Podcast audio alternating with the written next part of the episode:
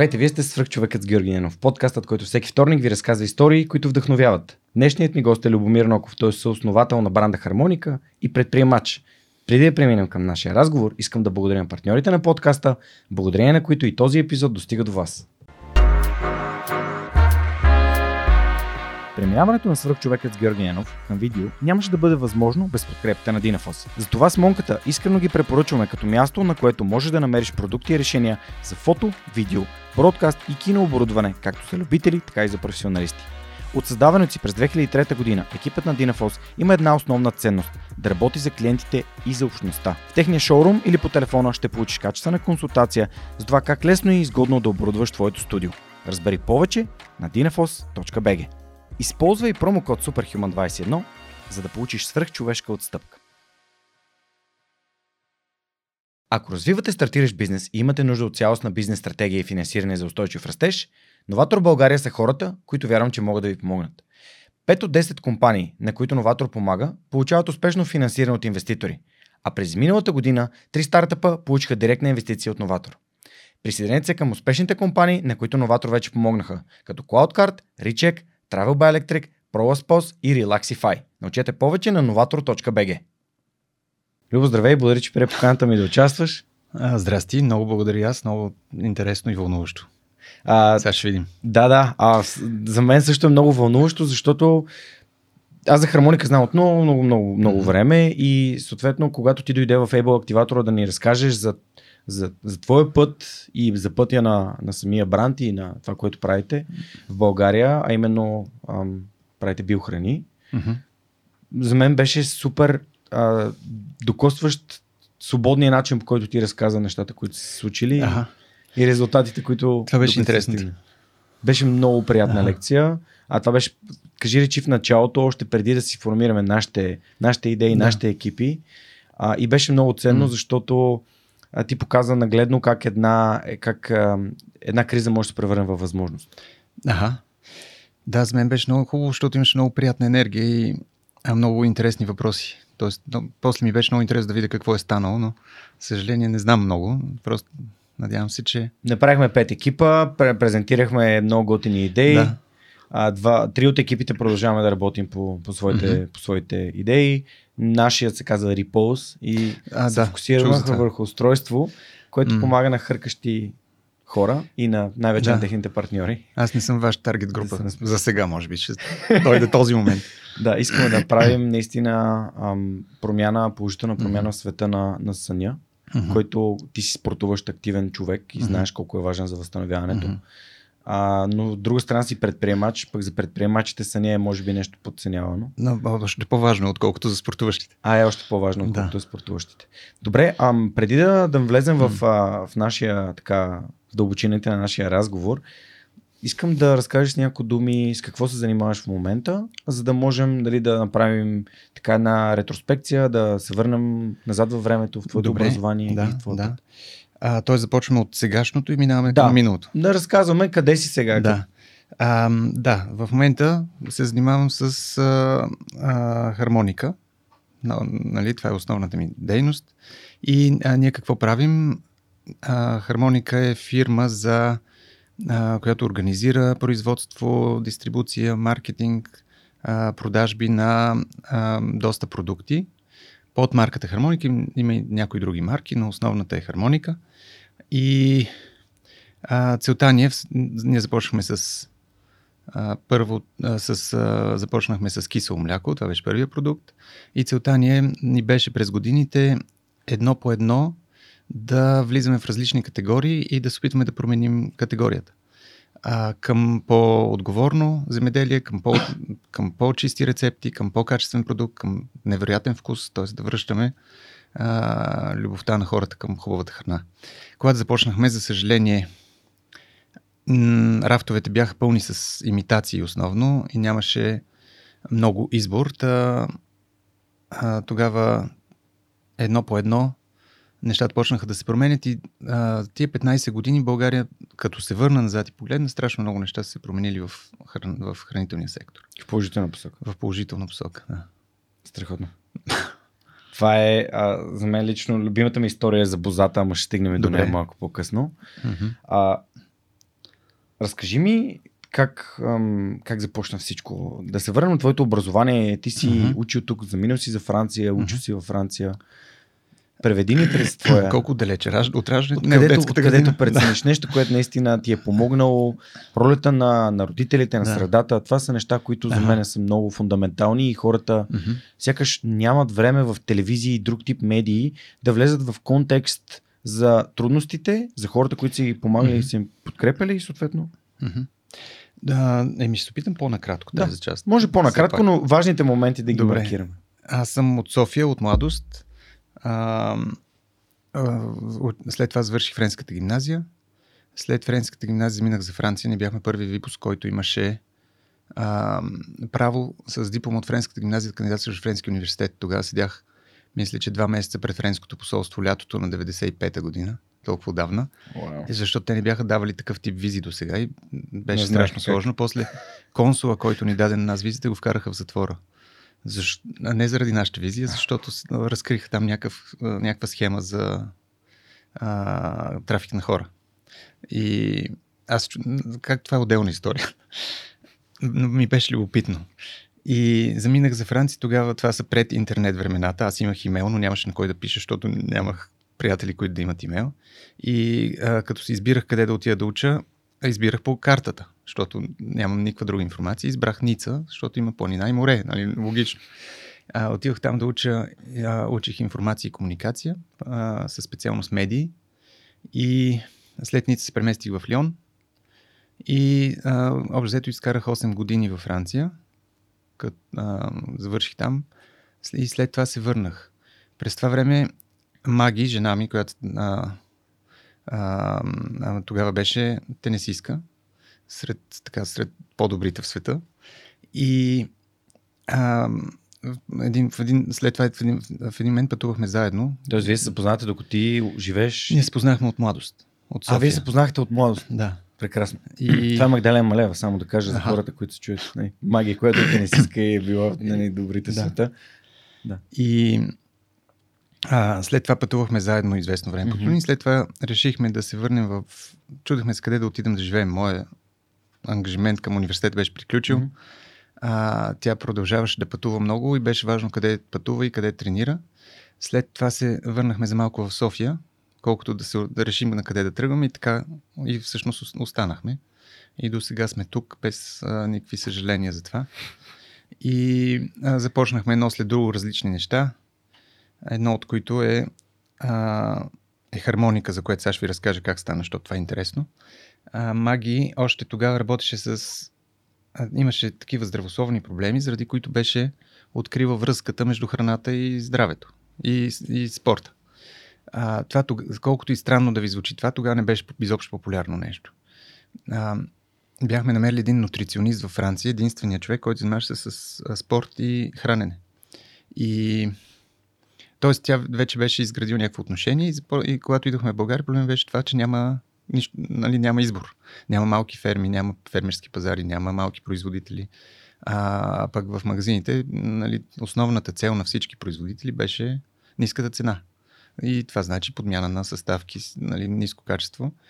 И в един момент научихме за а, един швейцарски проект, по който а, замяна на български дълг към швейцарското правителство, швейцарците даваха тези пари за промоция и развитие на биологично земеделие в България. И бяха отделили няколко милиона, в които ходеха а, хора по, нали, да се срещат с земеделци и животновъди да ги убеждават да минат към биологично земеделие, което е много трудна мисия. Ако си представиш нали, а, а, началото, примерно на, 2000, на, на века, да, обясни, моля каква е разликата, защото моят дядо им, нали, гледаше, нали, Бог да го прости, аз съм кръстен на него, той гледаше зеленчуци в, в двора си. Да.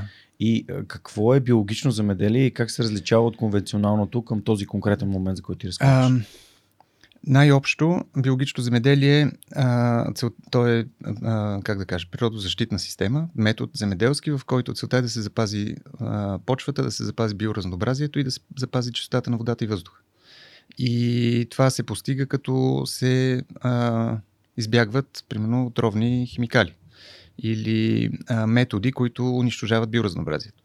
или методи, които водят до загуба на плодородие на почвата. Нали? Като, например, са... пестициди.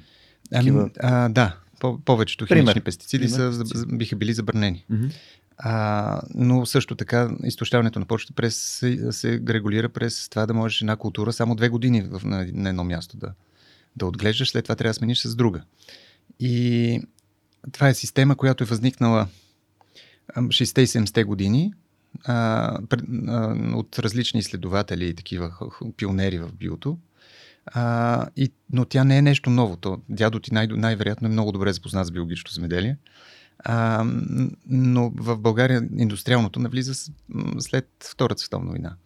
А, след, с кооперациите и с това. И някак си там се прекъсва връзката между това старото знание и това, което а, и това, което сега търсим. Да. И планираното и производство. В много, много, да, в много другите държави това е минало през, през а, някакси се е предава от поколение на поколение това знание, как се отглежда а, дадена култура. В България нали, наистина е било загубено. И тук е минало на първото биологично стопанство в Пловдивския университет. Те са направили едно демонстративно стопанство 90-те години а, принц Чарлз е идвал 97 година да го посети това стопанство. Подарили са му бъклица с ракия. Видях, на сним, видях го на снимката там, като ходихме. Тоест тук е минал през университета. А, докато в други държави то имаш някаква приемственост. А, и след това, с, благодарение на тази програма, връщаме се на, на програмата, а, се появяват няколко такива по-предприемчиви фермери, защото в селското стопанство в това време не е имало кой знае колко предприемчиви хора. И а, тези, с които ние се срещнахме, те бяха обучени в Швейцария, двама електроинженери, които а, започнаха, направиха първите а, жив, а, такива кръвеферми, биокръвеферми.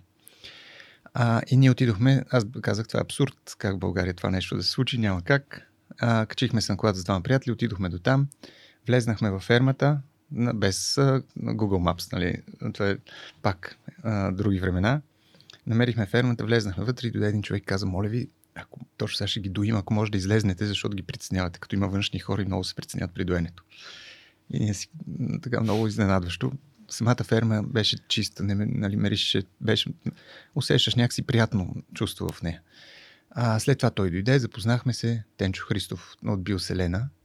А, той е такъв, който неговата страст е кръвефермите.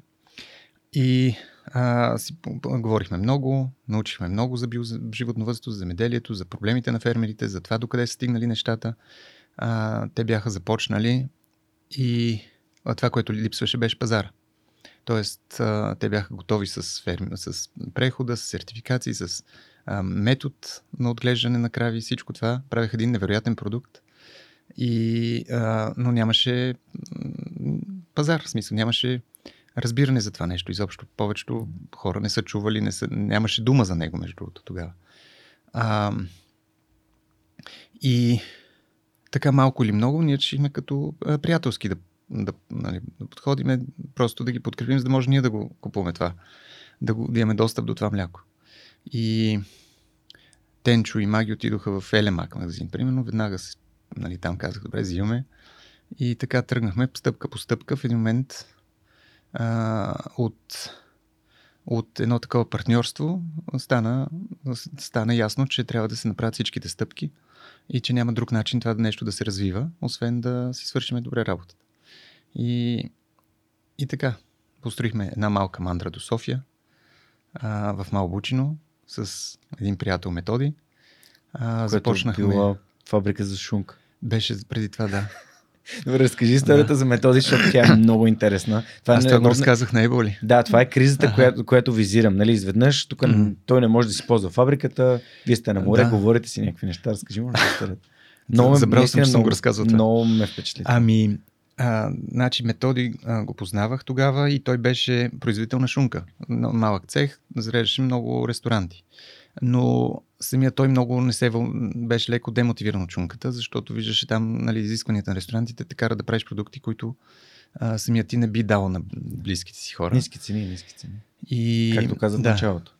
И а в същото време България влезе в Европейски съюз, което за, е супер, но за много производители на храна това беше сериозно предизвикателство, защото това влизат нали, директно нови разпоредби и а, много малки предприятия им се наложи да затворят. методи започва процеса на, на това да поднови производството, да, нали, да го направи така, че да отговаря на новите изисквания, които а, за много от докторите в агенция по тогава бяха малко такива а, въпрос на тълкуване. Не много ясни и беше много труден процес. И точно в този момент а, се случи това с кръвефермите. Mm. И малко или много, дума на дума, стигнахме до там да седим една сутрин на един плаш Карадере в а, на, на, на, много рано по време на изгрев и обсъждаме как може вместо на предприятие за шумка това да стане мандра. И да започнем да, нали, да правим биопродукти. И така стана. Много. От тогава не сме ходили на кадър. Вие, вие Но имаше сте... делфини сутринта, докато го говорихме, имаше ято, ято или стадо? Стадо делфини. Стадо. Да. Вие сте а, партньори сте? Да. Методи да, също един да, от партньорите да. в компанията. Вау. А, и понеже... след това мандрата, това беше точно преди финансовата криза, а мандрата беше, а, имаш тогава имаше строителен бум и беше страшно трудно да се намират всякакви строители. Цялото преустройство отне много повече време, отколкото трябваше. А, след това 2008 октомври чак започнахме. Трябва да разкажеш за това как сте изкупували продукцията, за да не... А, за да подкрепите самата, самите ами, фермери. А, а, а, то принципа на работа е такъв с кравите, понеже не можеш да регулираш добива Да. и трябва да изкупуваш всичко, което... Той е добива си постоянно. да. Пробвали сме да говорим с тях някакви такива методи, но нищо не помага. Кравите И нямат... за увеличаване и за намаляване не става. И а, всъщност имахме един такъв много а, труден период, в който трябваше да изкупуваме цялото мляко, пък а, нямаше какво да го правим. Тогава го препродавахме на, на други производства. А, когато започнахме да правим киселото мляко, а, този проблем продължи, защото нали, ни очаквахме, че направим един страхотен продукт и веднага всичко ще се изкупува. То стана по-бавно. А, започнахме а, да правим а, след това проект за, сир, за втори етаж с сирене. Но в този момент това беше много, нали, ще да отнема още много време, пък млякото идва.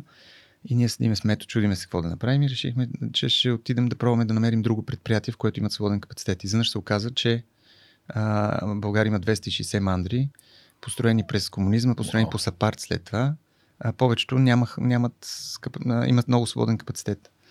А, ние разпитахме, избрахме си един от а, производителите, които решихме, за, кои, за когото решихме, че най-доброто качество и, и прави наистина нещата. Тогава пак а, много внимавахме в това, понеже индустрията е много иновативна и в млечния сектор има страшно много а, начини, по които помагат на едно производство да спестява пари, примерно, или да прави продукт, а, който прилича на истинския, но не е.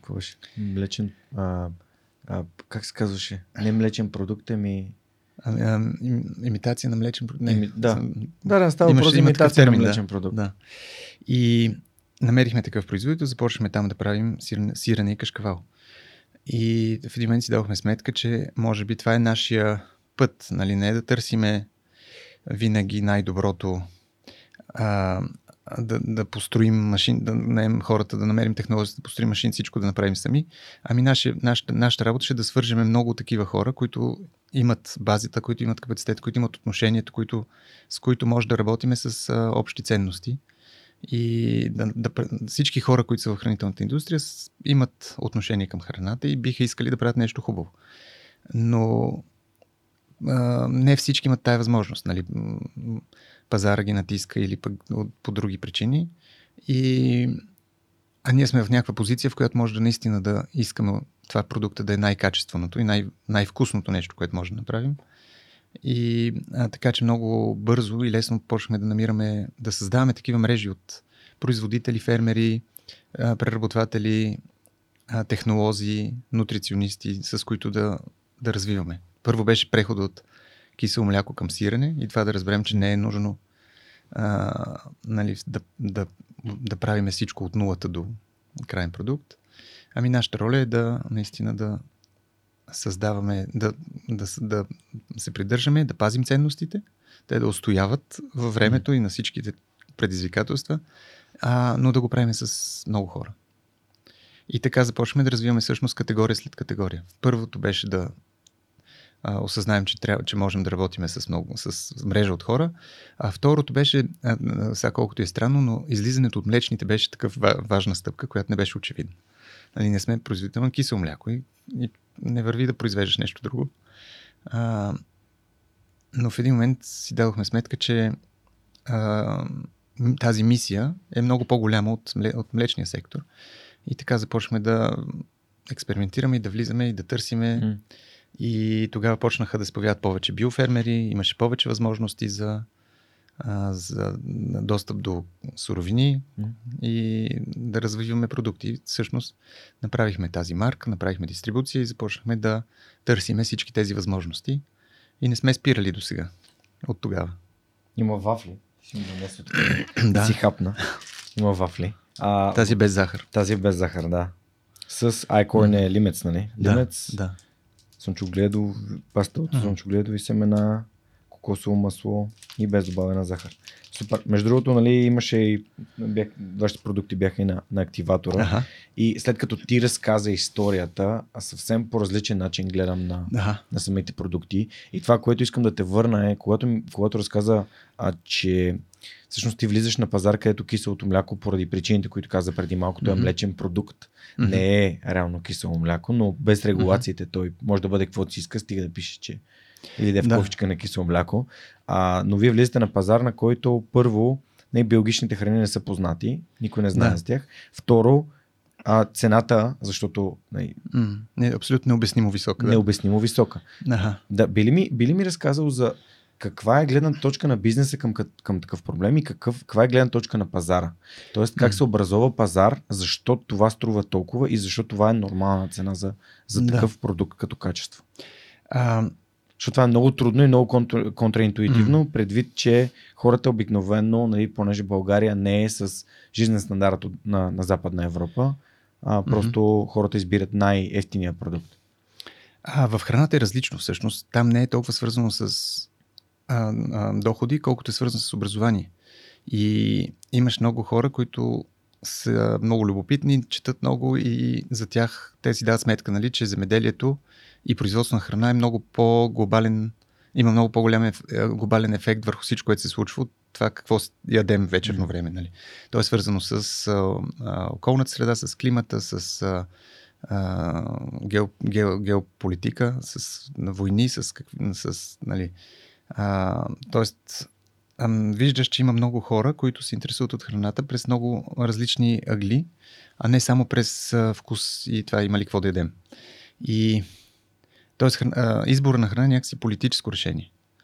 И а когато започнахме, наистина малко стоеше това като някакво, нещо неразбрано, екзотично а, на рафта, но все повече и повече хора а, научаваха за това, че за това, което случва. Много хора минават през здравословно, т.е. мислят за себе си и си казват, аз искам съм здрав или искам да имам енергия, или искам да се чувствам добре с храната, която ям, но за много други хора минават и през другите теми. Тоест темите в производство на храна стават все повече и повече.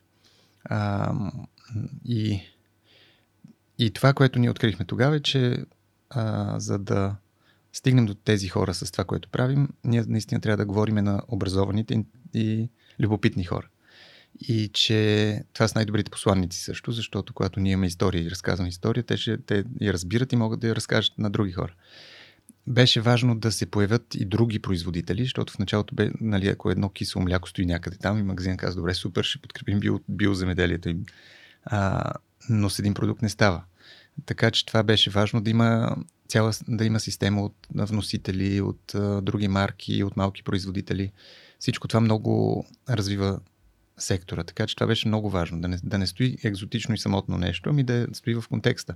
Тоест ти вече виждаш рафт на а, качествена храна и рафт на, на некачествена храна. Или така да кажем, а, разликата в цената се малко или много намалява през годините. Това е нормално, защото обемите се увеличават и пазара се развива. Има повече а, ферми, повече производители и и наистина просто беше въпрос на знание. Много повече, отколкото на някакъв а, агресивен маркетинг, примерно. Но с това отнема време. Другото нещо, което много ме впечатли в твоята история е а, това да възраждате забравени продукти и загубени рецепти. М. Вкусните неща от детството. Ага. Киселото мляко е първият продукт, защото е домашното кисело мляко. Аз самия никога не съм бил фен на домашно кисело мляко, Мгм. просто вкуса не, не, не, никой не ми е опонирал. Докато Мгм. пък домашното прясно мляко, като изключим каймака, винаги е било нещо, което много ми харесва. Ага. Изключваш каймак. Не, не мога. Каймака ми някакси не, не, не беше моето. М. Но пък а, другия продукт, за който искам да разкажеш е за бозата. Да. Защото там е много, също Аха. много смешна и поучителна самата история. А, а, значи ние някакси така тръгнахме. Киселото мляко, излизаме на, на пазар, на който наистина бяха само имитации. Кисело мляко в, тогава се продаваше по 30 стотинки, ние бяхме на лев и 30 за тогава. А, разликата беше много голяма, и, но и в продукта беше много голяма. Тогава беше очевидно. След това някакси и като качество и като цени се смали разликата. Но тогава беше нещо, ти опитваш нещо, все едно за първи път го опитваш. И а, някак си, и тогава го приехме, че ня... част от мисията ни е да запазиме тези традиционни неща. А, вкусове, неща, които хората познават от детството си. А, и един от първите продукти извън млечните беше тая боза, за която боза, аз на който кажех, ние сме решили да направим боза и всички казаха, «С- що се занимавате, нали? Това са, а, кой пие боза? а, а бозата е нещо с невероятна традиция. Тя е тук от, от персите, започва през Османската империя. Има, султан си имал личен бозаджия. Има невероятна история. Нали? А, стига се до през комунизма огромните предприятия за боза, бозата от 6 стотинки. А, тогава има някакъв план да се правят бозопроводи. Не знам ли чува за това. това е... Добре, че не са успели, но, но бозата е, е, е, е била някаква много важна част от културата винаги и след Баница и боза. а, баница и боза, да. И, и след, а, след края на тази, на комунистическото производство, а, почва да изчезва. Тоест, мал, тези про- производители, които правят ферментирала истинска напитка, mm-hmm. малко и по, по-малко от- отпадат. А, големите компании, които идват в България и инвестират в, примерно, в шоколад или кисело мляко, никой от тях не разбира бозата и никой до сега няма производител на боза, който да не е малък български производител. И и ние видяхме няк... нали, потенциал в това нещо и решихме да го проучим.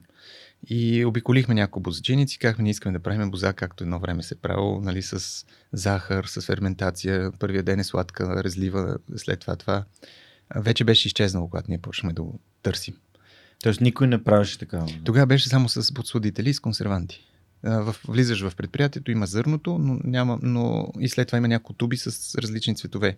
Неща, които се добавят вътре, които ти дават един стабилизиран продукт, който дори няма нужда от хладилно съхранение, може да издържи а, седмици. И а, ние срещнахме с тия хора, нали, се, свестни хора, симпатични и всички казах, това, което ви искате е невъзможно. Ще ви гърмат капачките по магазините, нали, тя ще се разваля. А, това е само няколко, за няколко дни, то много бързо.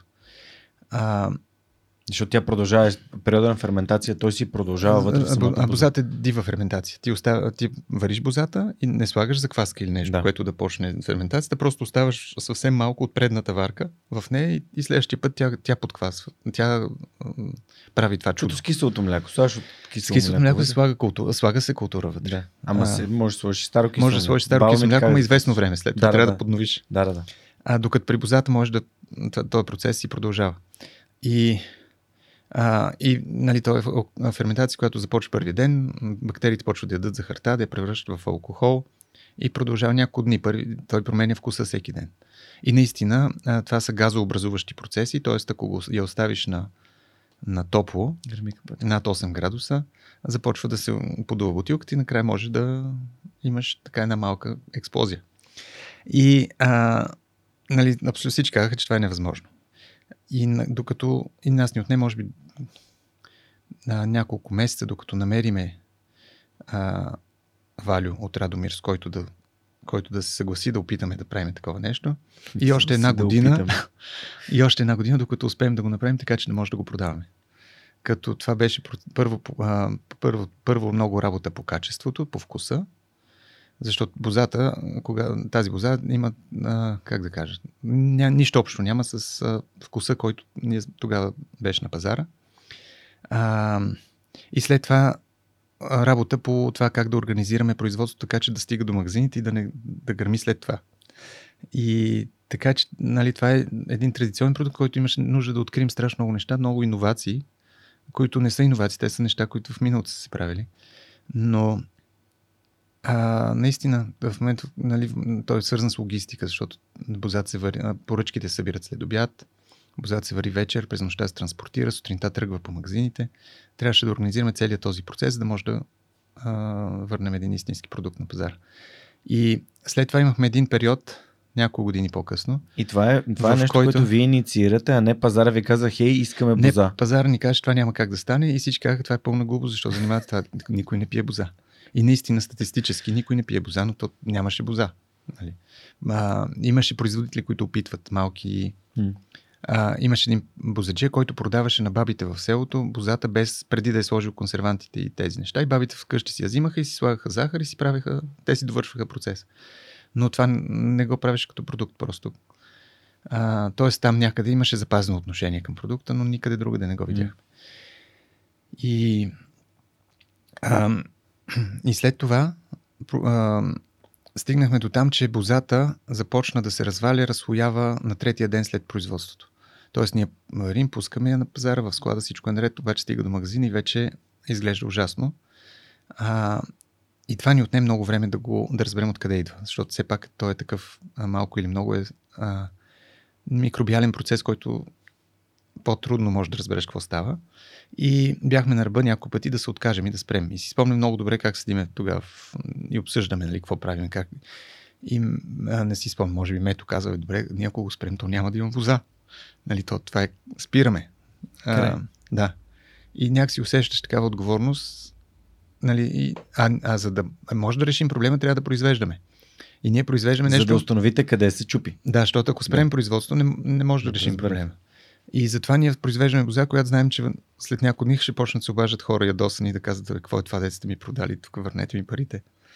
А, бях, имаше много ядосани хора, но нямахме друг избор, освен да а, произвеждаме, докато разберем, в крайна сметка променихме много неща и решихме проблема. Но... Може ли да споделиш къде намерихте проблем? Ами, то беше комбинация от няколко неща но общо взето бозаджийниците тогава бяха по-прости производства от една млечна мандра, докато ние направихме, го направихме малко или много като млечна мандра, т.е. с процес на охлаждане от още веднага след разливането. А, такива мерки взехме, които са малко или много подобря, подобряване на хигиената и на процеса. И, и се реши проблема. Бозата отново е, стана много вкусна. Отне ни малко време да си върнем доверието, което бяхме загубили. А, но беше наистина такава една отговорност, усещаш. Добре, сега ако ние спрем бозата, това значи, че няма да има боза повече. Ще има само имитация от тук нататък.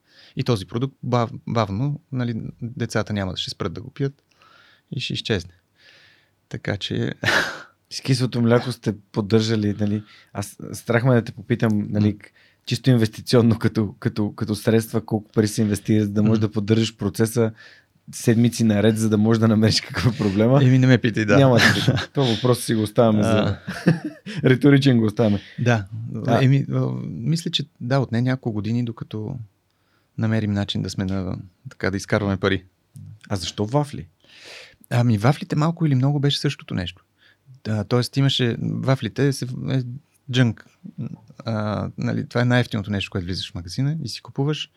И Имахме един колега Венко тогава, който работеше по този проект и не знам как стигнахме до това, до идеята да, че вафлата може би има потенциал да е нещо много вкусно и много а, с много хубави съставки.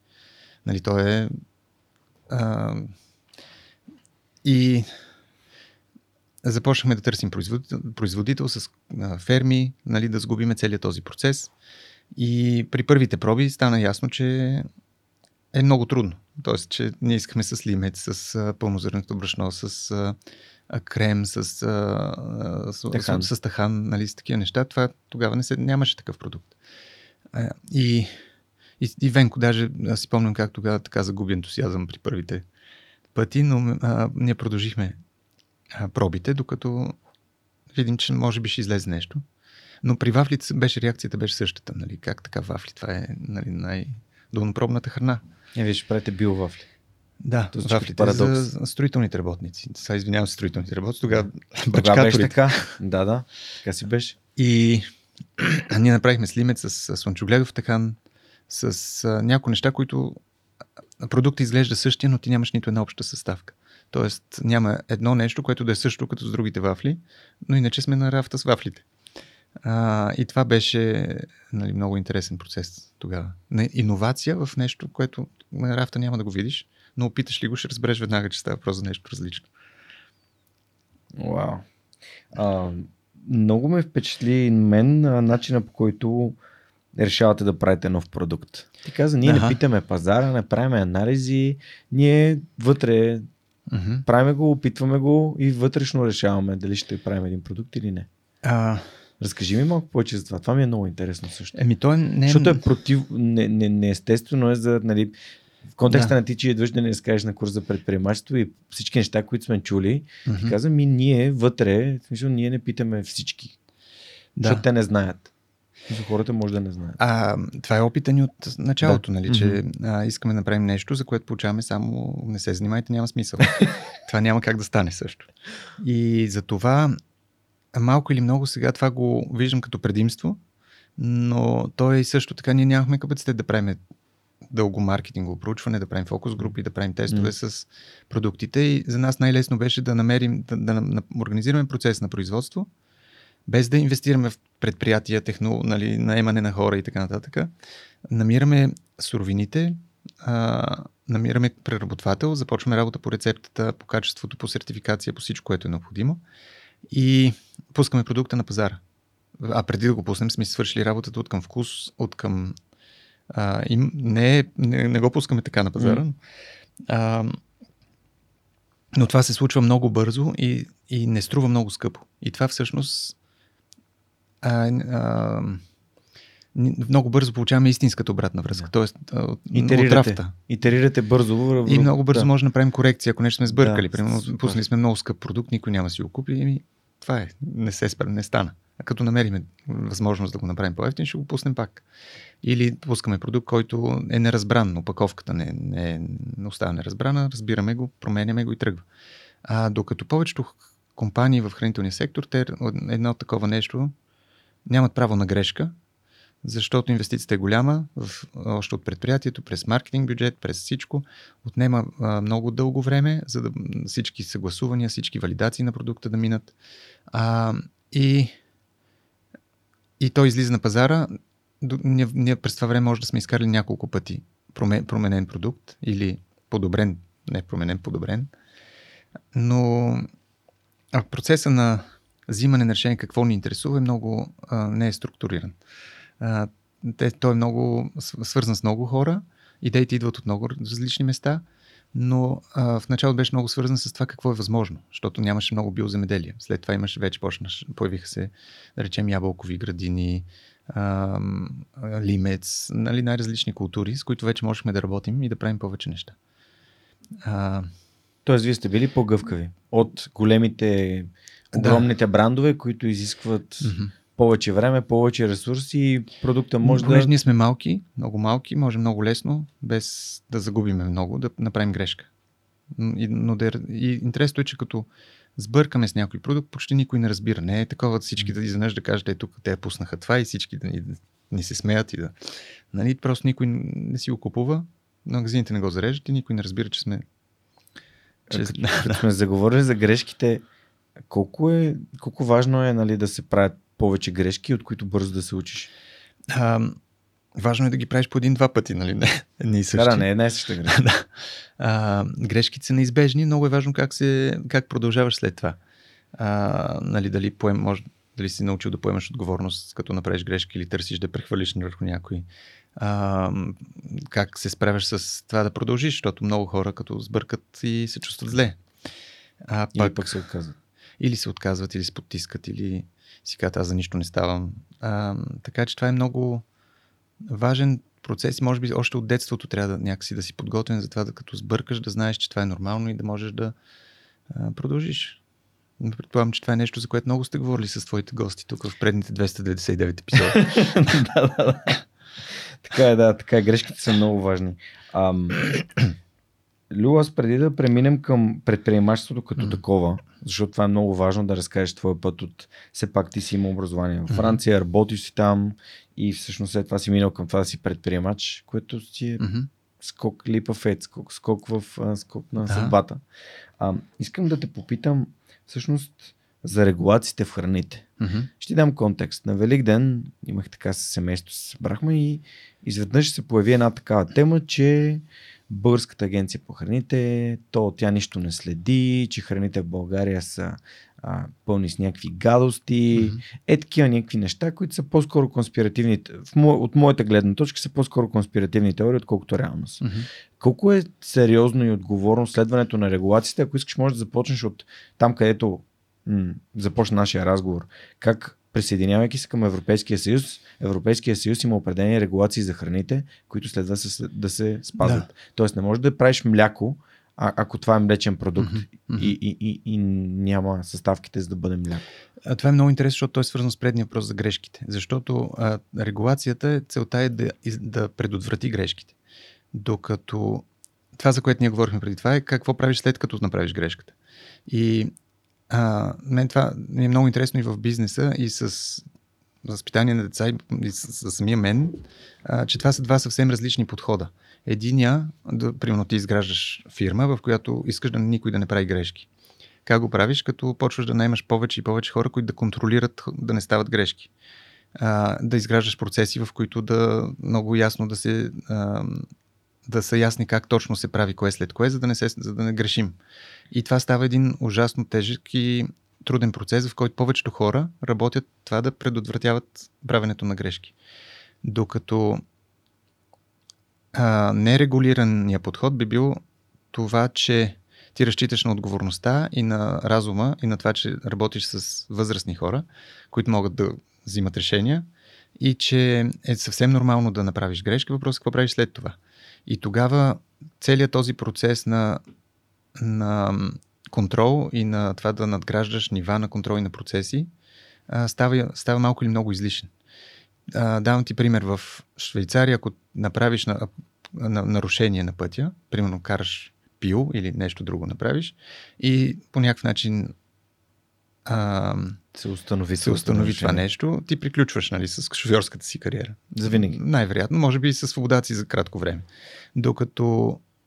А, и това не е защото някой катаджи е седял на улицата и те е спрял, и, защото точно в този момент си мислил, че. че нали, и, а, там системата работи по начин, тази система работи по начина, по който отговорността за грешката е върху теб, но в момента, в който а, ти си я направил, носиш последствията. Докато, примерно, българската система е на- наобратно. Тук целта е хванат. те да те хванат. Нали, ако нещо стане, пак, де, де да знам. И всеки си мисли, че може да се оправи или нещо такова.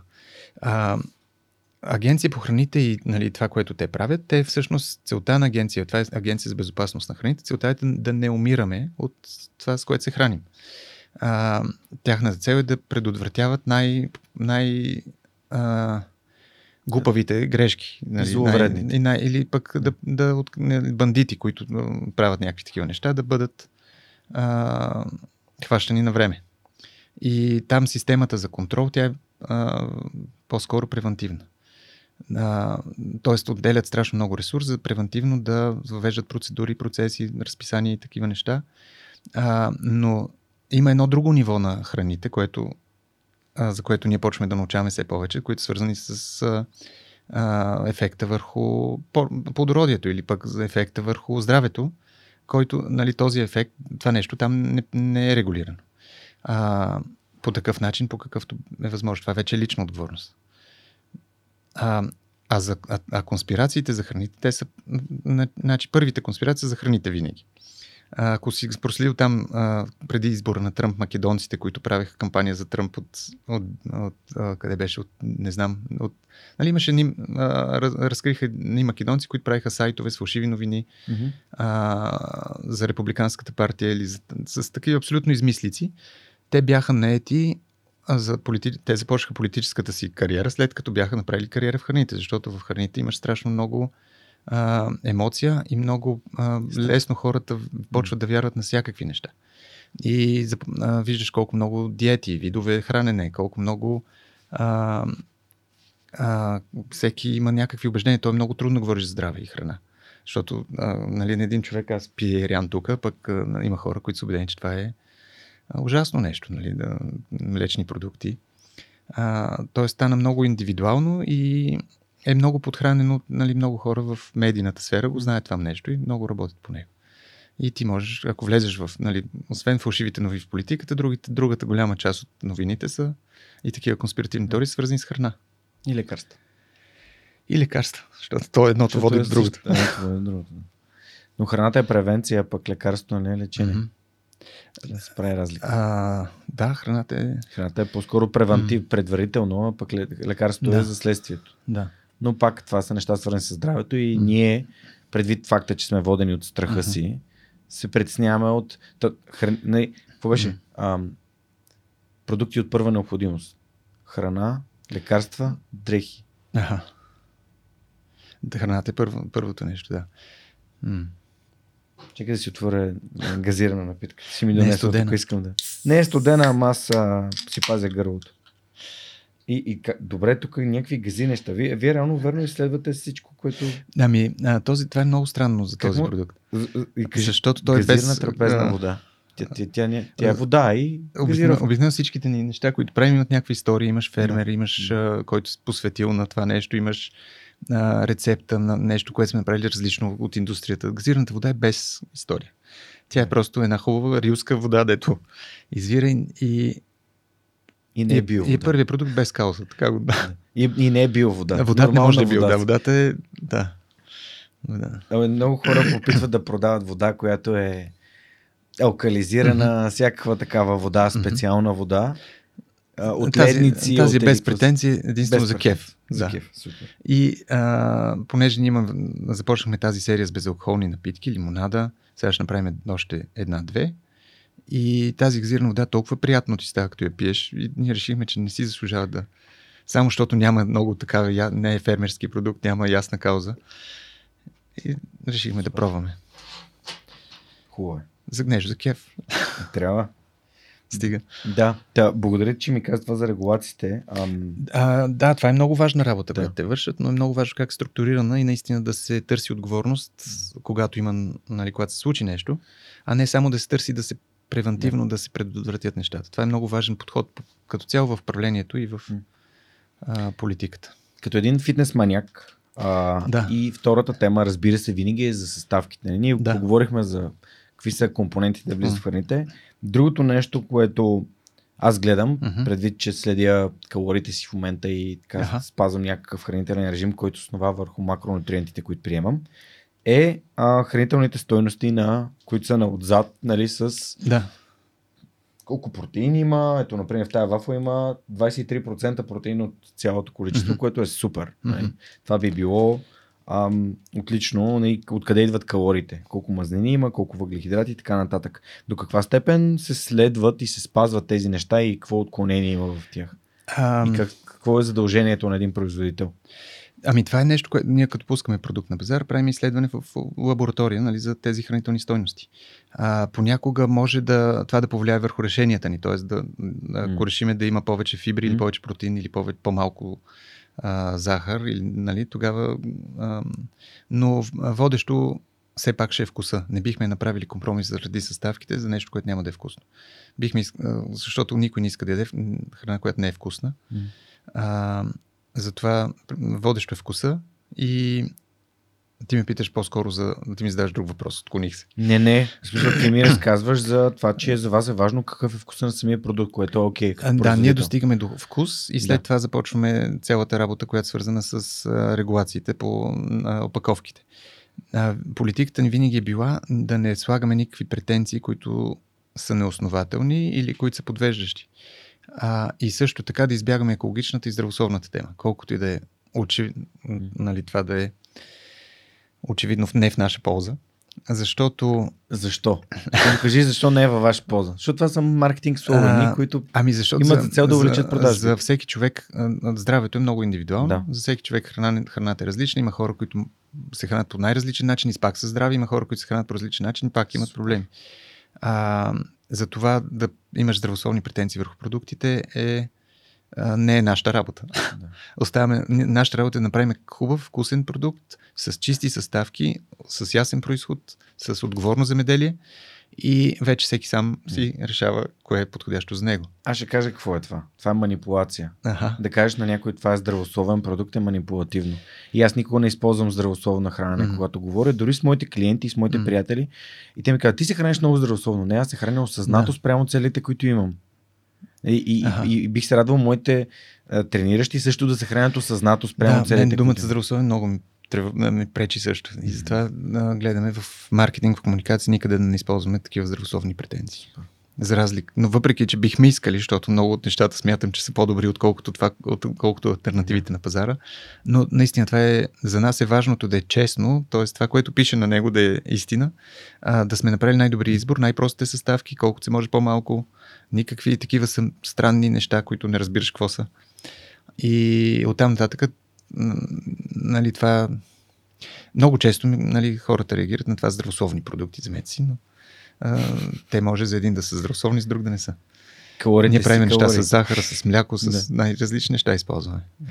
А, а пък другата тема е екологичната. Да. Нали, там също е много трудно да започнеш и избягваме и тези претенции. Там целта ни е ние да разкажем докъде сме стигнали, защото а, да си 100% екологичен е в днешно време е невъзможно.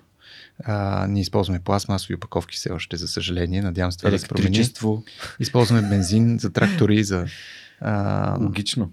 А, и това няма как да е. Имаме нали, цистерната с млякото, която се движи. Тя на какво се движи? Не, все още не е електрическа. А, а и, да се, и да е електрическа, след това ще трябва да знаем откъде идва този ток. И за това, това е друга тема, която се опитваме да говорим колкото се може повече по нея, но без никакви претенции. Тоест, може да разкажем за това как а, фермера в Троян не орее земята, как не, в неговата ферма не влизат никакви външни а, суровини, всичко се произвежда вътре във фермата, как в мандрата сме избрали доставчик на, на ток от възобновими източници, как а, за котела използваме а, костилки от отпадъци, т.е. Тоест, опитваме се да правиме много неща, но без, да, без претенциите. И да говорим за други работи. А кога го осъзнахте това, че е важно да говорим без претенции? Начало. Защото и аз в подкаста да. се опитам да не казвам, че това е най-добрият подкаст ага. в България, че е най-слушен. Най-здравословния. Най-здравословния за най-нацепените хора и така нататък. Няма. За мен това не е важно. нали, за мен е важно да се разказват ни непринудени и ни автентични ага. истории. И ам, нали, водещо любопитството и хората да, да са отворени да разкажат, защото ти тук като каза, нали, хората си представят бизнесмена в България, тук идва, налива ни пари, ага. прави още повече пари, а, нали, капитализма е така, просто трупаш ни пачки. Uh-huh. А всъщност ти тук разказа няколко продукта, в които си инвестирал нали, пари, които дори не искаш да казваш колко са, за да може да намериш грешките, за да може наистина да стане качествен продукт. А, да. Да. Ами, а, хармоника всъщност винаги, ние, аз ти разказах как да. е започнало и то започна много повече като кауза, а, кауза отколкото mm-hmm. като бизнес. Тоест отне време то, то да стане, да започне да има повече бизнес логика. А, много дълго време беше по-скоро ние правим нещо хубаво и трябва да го развиваме и да не се предаваме и да не се отказваме, като не тръгне веднага mm-hmm. страшно добре. И като хората от Пловдив не са скачили всички на колите по магистралата в София да дойдат да си купат кисело мляко. Сега, окей, ще, ще стане и това, надяваме се. Но... И а, наистина от самото начало за много от тези неща сме били много внимателни. А, претенции, начин на говорене. А, Вие го знаехте рецепти. това изначално, просто бехте ми не го знаехме, но то е някакси, когато имаш ясните ценности, ясни, а, нали, тогава е много лесно.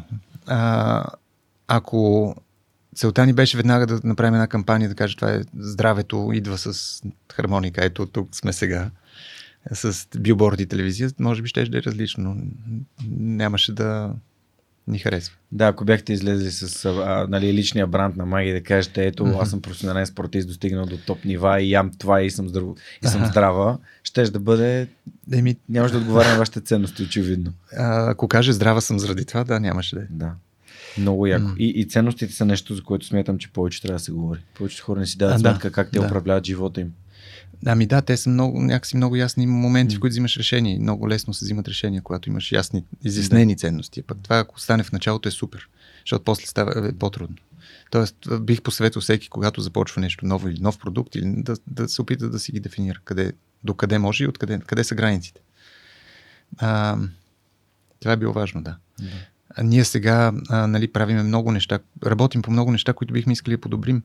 И ако а, и, които са на ръба на тези ценности. Нали? Например, аз бих искал веднага да спрем да използваме пластмасови бутилки и търсим през цялото време решение. Mm, това говорихме но, на активатора, много интересно. Но това е, нали, това е цялостна промяна. Тоест, не можем сами да го направим. Трябва ни цялата система да работи за това да, примерно тези бутилки да се връщат в употреба или системата за рециклиране да работи по-добре, или да, се, да има такава система за консигнация на бутилки. Има страшно много неща, но те са извън, нашия, извън нашите възможности. Много интересно бях на... Но тук в ценностите пак са важни, защото не знаем на къде се движим и какво и, искаме. Да. И ако се появи възможност, вие ще изследвате. И ние сме, надяваме се, сме от първите, които да. ще го направят. А, бях на една програма, а, нали, искам да, да благодаря на Капачки mm-hmm. за бъдеще, за възможността. Mm-hmm. Бях в Австрия като представител да, да разбера повече от как да кажа, центъра на зелените технологии в Европа, именно с Штайермарк в Австрия, където се оказа, че рециклират и работят с а, управляват букука ага. и отпадъчните материали от години, от 80-те. Тоест тия хора са 40 години напред. Ага. А, и бяхме на една много интересна лекция в о, ам, един град, ам, в един университет, в който преподавателя, а, той беше асистент това, е, там. Това е завод за рециклиране или? Не, не, това беше а, университет в а, а, Лайен май се казваше. Ще погледна. В Австрия. Имах, в Австрия, да. Ага. И човек каза, как, нали, какво си представяте, когато някой каже метал? Mm-hmm. И представяш си злато, сребро, алумини, мед, ага. цветни метали, всичко. Какво си представят сега, когато някой ви каже пластмаса? И съответно на слайда се появиха плуващи букуци в океана. Да, да. И, той каза, добре, а всъщност знаете ли, че примерно металите са 90 mm. в Менделевата таблица, примерно. Mm. А пластмасата, като различни а, различните видове пластмаса са над 200. Ага. Има нали, пластмаса, mm-hmm. която е по-лесна за рециклиране. Да, да нали, а, и всичко, което и по-трудно за рециклиране, да. и всичко, което държим в джоба си, реално телефоните ни, са изградени от пластмас. Mm. Цялата индустрия, цялата технологична mm. индустрия, автомобилите, всичко е базирано на да, много на леки пластмаси. Пластмаси, раз, да. различни с различни свойства. Тоест, ние сме използвали mm. пластмасата като двигател на прогрес. И не си даваме сметка за това. Да. Тоест, тя сама по себе си не е лоша. Напротив, тя може да бъде използвана в. Може да се разработят mm. а, различни. Ам, форми. А... А, аз съм абсолютно съгласен да, с това. И, нещо, и, да. това беше много готино, защото ми да. отвори, отвори съзнанието да търся а, проблема такива, от друга гледна точка. Да, имаш нещо, понякога да набедяваш нещо, да, което да. обаче альтернативите не са по-добри. Да. А, много е важно да изследваш по целия жизнен цикъл на едно нещо, да започнеш от началото, откъде идва до откъде стига, а не просто в един даден момент. И това, че системата за събиране на отпадъците в някой град български не работи добре и това отива в реката, mm. това не е проблем, не е заради производителна на пластмаса, е заради а, лошото управление на града. Да, и, и, и всъщност това, което той, той, той каза и мен много ме впечатли, беше, ами, ти хартиени чашки. За да произведеш цялата хартия, не, енергията, mm-hmm. която е, няма е по-голяма, отколкото mm-hmm. да произведеш пластмаса. Тоест, не е само хар, нали, хартиените еднократна употреба са по-добре. Mm-hmm. Това при всички положения е нещо за еднократна употреба. Да. Което значи се хвърля някъде. Да, по-скоро тук трябва да промениш начина на живот и на потребление. И, и беше много така, от, отварящо, отварящо mm-hmm. очите. Много ми хареса и, и, и се радвам, че бях само искам, само искам да... А, при нас темата за упаковките е много интересна и те, понеже това се променя непрекъснато, излизат нови технологии. Там има също страшно много маркетинг, излизат рециклируеми, компостируеми пластмаси или нали, различни неща. Ние много ги изследваме и виждаш, че не всичко е толкова просто. Нали. Ние бяхме в И наистина потреб... начина по който ние а, използваме нещата е много по... Може много повече ефект да има И трябва да се работи върху това. Бяхме в Любен, в университета в Любен, Аха. който се оказа, че дава, ам, всъщност е в Австрия най-добрия университет, свързан с а, такива а, полиетиленови, а, пластма, т.е. Мгм. пластмасови а, studies. А, а, конкретно, той казва, нашите нали, PhD-та и изобщо възпитаниците на нашия университет, тя ги чакат на вратата да ги наймат. Ага. И ние правим програма в момента на английски, защото идват хора от целия свят и искат да учат тук за пластмаси. И един вид пластмасата е набедена като нещо лошо. М. Обаче, защо? Той каза, защо хората, които са, нали, имат страст за това да решат проблема с пластмасата, не дойдат да учат за, нали, за такива инженери, за да открият Аха. решението, вместо да, да, Мгм. нали, да използват цялата си енергия, за да набеждават пластмасата за нещо лошо. Беше много, много Да, интересна да. лекция. Страхотна. Ами, е, със сигурност пластмасата, примерно в медицината, може да има страшно важно приложение, което нали, забравяме изобщо за островите пластмаса в океана. Да. Но в а, хранителната индустрия има страшно много неща, които могат да бъдат подобрени. Мгм. Не, не, да, със сигурност. Просто Да. това беше на гледна точка и наскоро, понеже бях и, Да. и ти, ти отвори темата, че търсите Да. начин да подобрявате. Ами, много от въпросите пак са политически в, тая, в това да, разбира се, политически, економически. Да. А, ако разликата в, в цената на, на нали, изобщо за превозване на, на стъклото и пластмасата Да. просто е огромна като Да, Обем, стъ- стъклото тегло. също изисква страшно много енергия за превоз, за, за съхранение за измиване после, а, за, за много. за, из, и за самото рециклиране. А, така че не е толкова, не са прости сметките. Няма да. И, зави, и пак зависи какво гледаш. Ако глед, а, нали, и за кой град го изследваш. Ако го изследваш за град, който няма система за управление на отпадъците, Да. каквито има много по света, в България, за съжаление, също има, което е не- абсолютно недопустимо 2022 година. А, а, или го гледаш за град като София, в който да речем 20-30% от отпадъците се рециклират. Или го гледаш за Льобен, където предполагам 90% се рециклират. А, много е различно. И наистина е отговорността не е само в потребителя, отговорността е в големите корпорации, в, в тези, които взимат решенията на политическо ниво. М. А, мен това много ми тежи напоследък, когато почнем да прехвърляме Топката. топката в потребителите. И това някакси много добре устройва и политиците, и, и, и големите корпорации, които могат да с малки действия да променят много. Заговорихме за ценности. Така че не е само наша отговорност. Не, не, не, но как... Ние трябва да им даваме зор на тях, те да променят нещата. А ние като малък производител имаме малко повече влияние. Тоест ние може да даваме пример с нещо. Например, ние използваме хартияни капачки на киселото мляко. А, и сме пробвали да работим с някои от големите производители на кисело мляко, да им кажем, защо не използвате и вие, това намалява страшно много отпадък. И един от тях а, беше, бяха направили такъв кейс стади за това нещо и, и им бяха, параметри им бяха да се изплати в рамките на 10 години. Те стигнаха до 11 години и се отказаха от, от това нещо. И, Той си изплаща на 11-та година, не на 10-та и това е... и, и затова и не им влизаше в процеса, да. И затова надявам, те, и тези капачки не са перфектни, защото те, не, те са двуслойни, но а, смятаме, че по-малко отпадък има. М. Добре, а Любо, ти как успя да откриеш кои са твоите ценности? Защото това е нещо, което ние, ние си казваме, а, ценности, ценности, това, ценности, онова, но рядко си Връщаш ме към детската градина. Еми, Разговора. да, налага се. Да. А, Защото именно тия ценности ти позволяват да, да разсъждаваш по начина, по който разсъждаваш и най-вече да действаш по начина, по който действаш. а, нямам отговор на този въпрос. На мен също ми е много интересен и би, би ми било интересно да науча повече. А, но, а, а кои са ценностите? Примерно, ако говорим в, то, в случая на хармоника, нали, някаква такава отношение към околната среда или, към, или чувство за отговорност към а, това, което се случва около нас, а, не мога да ти кажа откъде идва. Не идват ли от теб като един от създателите и всъщност хората, Ами не които само, взимат ние, а, нас ценностите са ни събрали, смисъл, хората, които работиме, те горе-долу, а, ние работиме заедно, защото има общи ценности. И а, някак си се при, събираме, привличаме или се разбираме по-добре и затова може би е така. Но преди, а, нали, за мен хармони, някак си за мен всичко, да, смисъла от хармоника, за мен това, което ми дава смисъл е нали, това, че ние по някакъв начин малко или много успяваме да промениме нещо. Нали, предполагам, че сравнително малко, но в хранителния сектор или в сектор на опаковките или в сектор на а, логистика или производство на продукти, такива неща, а, можем да даваме пример.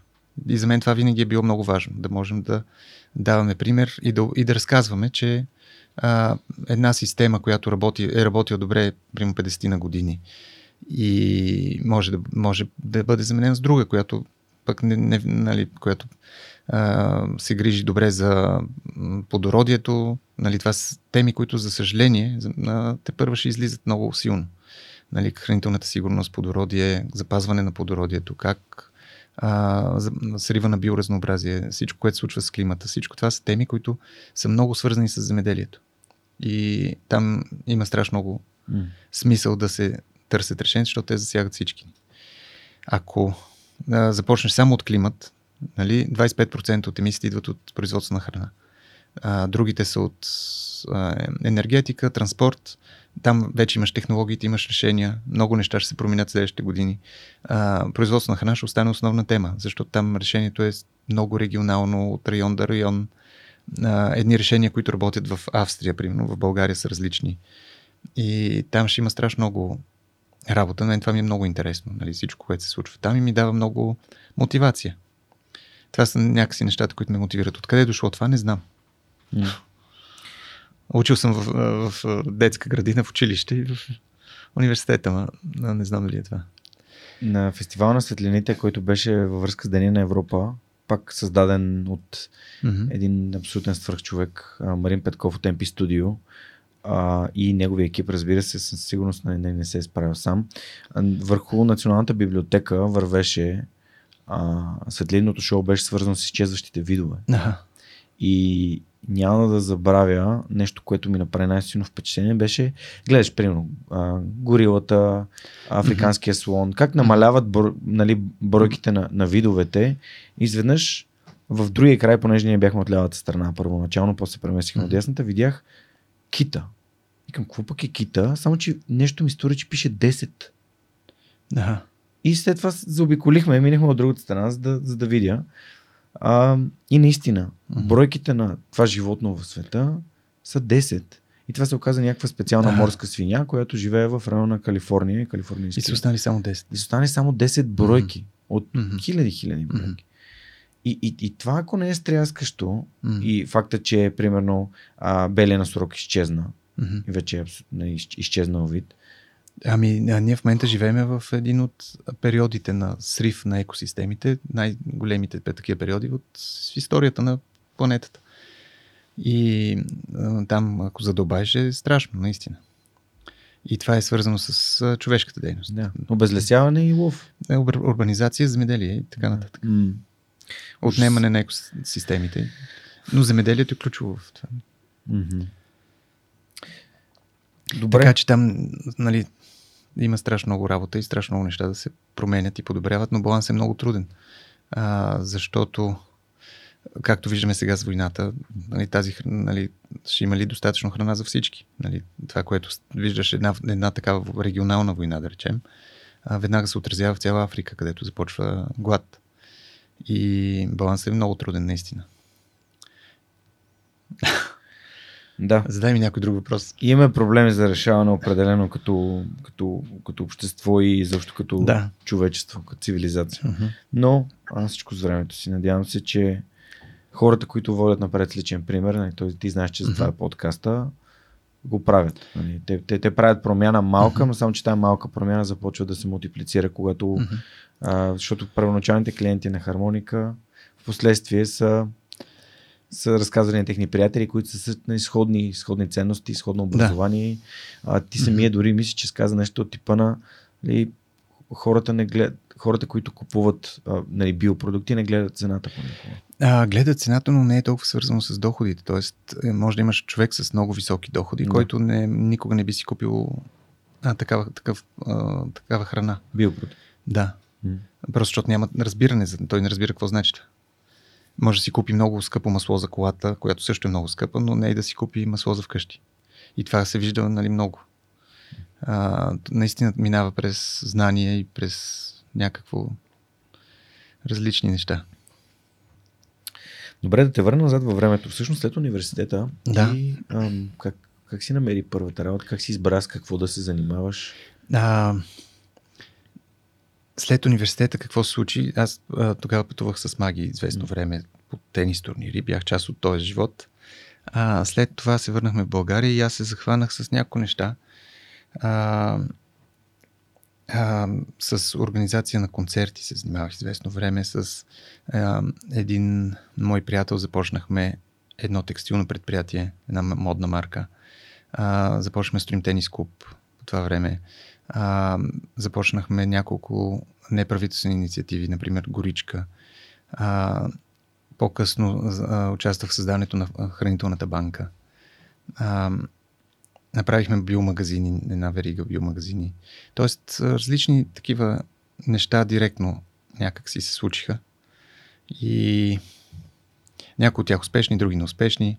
А, но това, което постепенно така виждах най-много смисъл и най-много възможност за мен и, а, и беше хармоника.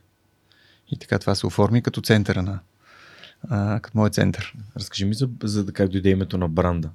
На хармоника ли? Да. А, ние преди това, а, а, преди да, да се кръстим хармоника, също ние две години продахме без бранд. И пише био кисело мляко. С големи букви био, О, да. кисело мляко. И си спомням, като избирахме какво да пише на кофичката, дори тогава био, и се чудехме да пише екологично, органично или био, или еко. Защото тогава нямаше наложена дума. А, био използваха швейцарците, с които, които и, и фермите, но а, имаше и другите думи. Си спомням, че избрахме био, отпечатахме кофичките. Една жена се обади и каза, това е много голяма грешка. Био значи биотехнологии. Всички хора сега си мислят, че, сте, че правите ГМО. И, и аз си казах, ей, пак сбъркахме. а, а пък тя взе, че се наложи и си остана като българската дума за, за биохрани. А, въпреки, че може би еко ще е, но не знам, еко или органично. Органично идва от това, че една, това е английската дума. В, в Америка се използва Organic Food. Да. Органично идва от... А, имало е... На, тя от Англия тръгва по-скоро. А, от първите пионери на биоземеделието. Има един Арбърт, Албърт Хауърд, който завършил университета в, мисля, че в Кембридж. Завърши го праща в Индия да учи индийците на, на новия тип земеделие, в който те знаят с, нали, кои точно три химикала трябва да добавиш в земята и ще имаш силно плодородие. И той отива там и в първите години има много добри резултати. Нали, неговата ферма, демонстративна ферма, показва какво се случва. А, обаче в, след това почват някакви болести по растенията, по животните и той забелязва, че всъщност индийските ферми, традиционните, mm. много по-добре се справят с тия, в тия моменти. И почва да ги изследва, почва да търси връзката и стига до извода, че една, една такава ферма е един организъм. Тоест здравето на животните, здравето на растенията и а, е свързано и, не, и неделимо. Не можеш да... Здравето на почвата. Mm-hmm. Не можеш да имаш... Не можеш да пренебрегваш едното и, за сметка на другите. И затова го нарича органично земеделие, защото това е един, един жив организъм, една ферма. И оттам тръгва органично и така остава в, в другия свят. Тук е, в Европа е биологично, идва от, по-скоро от немците, защото те търсят решението на биоразнообразието, т.е. как да почвата е а, нещо страшно богато. То е един слой хумус, благодарение на който съществуваме, който загубили си плодородието. А, не само ние ще изчезнем, но много други неща ще изчезнат. И а, т.е. те търсят това в системи за поддържане на биоразнообразието, което още 60-70 години виждат, че земеделието води до загуби на биоразнообразие. Нали, на, и срив на екосистеми цели. А, изчезнат ли насекомите от някакъв инсектицид, изчезват птиците и цялата система е свързана. И затова се нарича биологично в тези. Ние, ние, стигнахме думата био.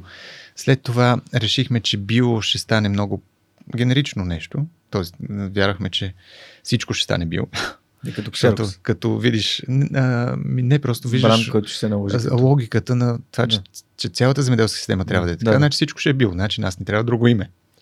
То не всичко е бил. В България все още е много малък процент на, био, на биоплощите, от обработваемите площи. А, но решихме, че трябва да потърсиме друго име, което да поеме доверието, качеството, вкуса, всички други неща, които ние, ние правим много повече от биоземедели. И а, отидохме в агенция, а, имахме голям избор от имена и на края на срещата така леко объркани и Калина тогава от агенцията каза, аз пък им предлагах хармоника, но те изобщо не го харесаха. Ние си тръгваме аз си казвам, какво такова, нали, сега хармоника не звучи кой знае какво, но добре, да ще го използваме. Не, не, не, Еми, не, не беше предложение. Да. Така че, а, така стана. И след това хармоника си заживя живот. От не малко време да свикнем, винаги е така с някакво ново име. А, сега, ако, ако си кажа хармоника, никой няма да си помисля за музикалния инструмент. Въобще няма да ми мине през главата. А, и така. Супер. Имаше а, а, нали, нещо. Има, им, нали, по някакъв начин говори за хармония, за нещо хубаво. И постепенно био стана, както виждаш нали, на опаковката. Био е едно от нещата. То е задължителен минимум, но не е водещото послание. Земеделие от ЕСА. Много яко, да. Супер. Не е водещото послание, не. Хармоника. No added sugar. Яко. Това е от регулацията на added sugar. Не може да напишеш, че няма захар, защото... Да. Всичко има захар. Да. Но няма добавена. Няма добавена захар. А, мисля, Любо, да минем към въпросите на нашите приятели от Йод по SMS Bump, които са ти подготвили тук няколко. А, те са компания, която подкрепят свърх човека. Ага. И първият въпрос идва от Димо. Взимал ли си гейм на маги? Е, не би трябвало да съм взимал никога. а, но не съм имал много шанс, тя няма желание да играе с мен. От, от различни лиги сте. Нищо общо няма, да. Така, истина е, Но че... въпросът е дали сега, сега дали мога да взема на, на най-малката ми дъщеря, тя играе тенис и мисля, че на нея не мога да взема. На колко е? На 9. Ага. Така че Димо не знам ли наценяваме. Но Ди... на примерно, но на 21 км мога да мисля, че съм най-бързия. Ще семейството. Да. Дъщеря ти ще биеш със сигурност. Нали? Ами, скоро може би няма да мога, но за сега да още мога. Супер. А истина ли е, че в България ядем по-качествена чиста храна, отколкото на Запад, пита Митко? В България имаме избор вече да ядем по-качествена и хубава храна. И, а, но имаме, зависи. но може и да, да. От много зависи. зависи дали, ако, ако се интересува от това нещо, има, може, има начин вече. Да, има много повече предлагане, много повече информация, много повече производители, малки ферми, пазари, а, а, хлебарници, готини. В смисъл, наистина много интересно е. Но интересно, че чужденците, като дойдат в България, намират много вкусни, повече, много от нещата. А... Нормалните неща или био нещата? Ми, не знам. Да, просто намират храната ни да, за по-вкусна. Да. Ти дете сме живели навънка, знаем, че някои неща, а, като например. Има места по света, където нямаш избор и където наистина има такъв термин food deserts. И в, в Америка има такива райони, където нямаш просто достъп до свежи, свежи плодове и зеленчуци, а, до такава пълноценна храна. А, България все още има и това е супер. И това е което е хубаво тук, че много от нас си спомняме истинския вкус на нещата. Нали, може да си говорим за домати, за неща, за... докато на много места това е изчезнало. По някакъв начин хора, много хора нямат вече достъп. Но в България все още има достъп до някакъв такъв спомен за качество и за вкус. Следващия въпрос идва от Свети. Спазвате ли определена диета или режим вкъщи? Какъв е той? А, аз, аз имам моя диета. Тя, а, диетата на бременната жена се казва. А, и той като ми си даде нещо много силно и, и, го търси и го ям. А, ня, а, аз, а, а, понеже такъв съм пробвал какви ли не неща и а, мисля, че това е което работи най-добре за мен.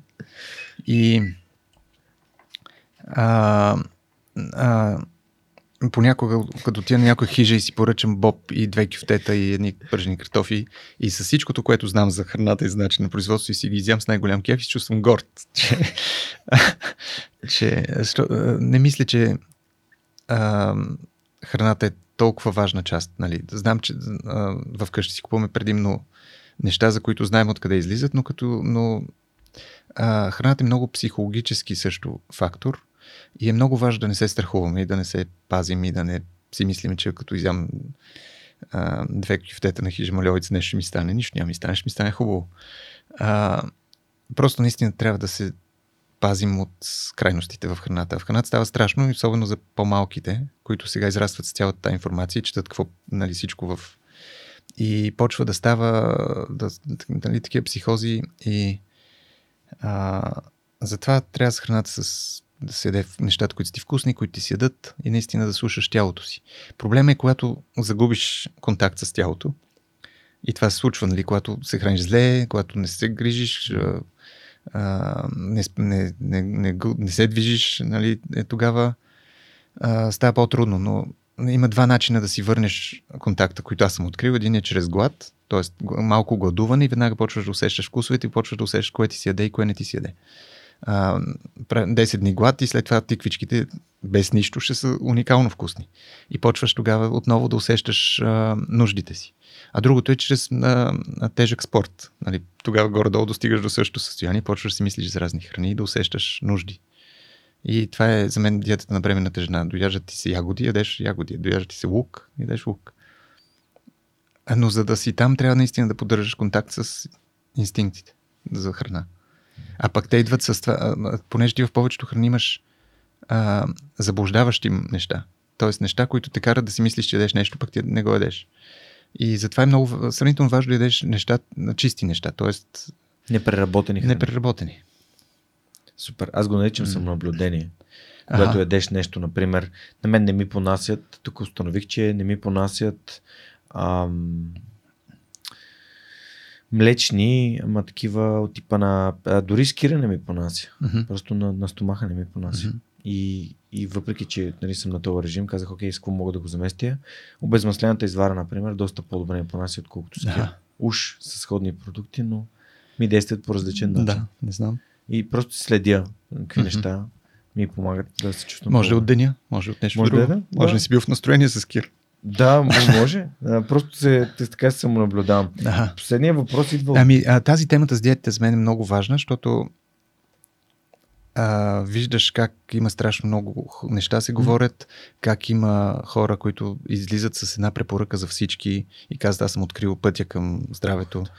И това е много безотговорно и много трудно. И затова наистина човек трябва да се обърне към себе си, да се опита да разбере какви са нуждите, но ние живеем в такъв свят и такива неща ни тормозят и ни заливат през цялото време, че това става все по-трудно и по-трудно. Да, някой път пък търсиме кажи ми как да се храня, за да бъда здрав, кажи да. ми как да се храня. Нали, никой не може да ти каже mm-hmm. как, някой mm-hmm. може да ти даде рамки или ти да сподели неговия опит, но ти трябва да установиш кои неща работят добре за теб. Да. Което изисква mm-hmm. да положиш някакви усилия и не да спазваш режима, ако беше успех да свърши 90-дневна диета за 3 дни. Това е супер, да. И не става така. Малко нали, прекалено. Ами, да, ние наистина непрекъснато слушаме за някакви чудотворни диети, нови режими на хранене. Има време за всичко.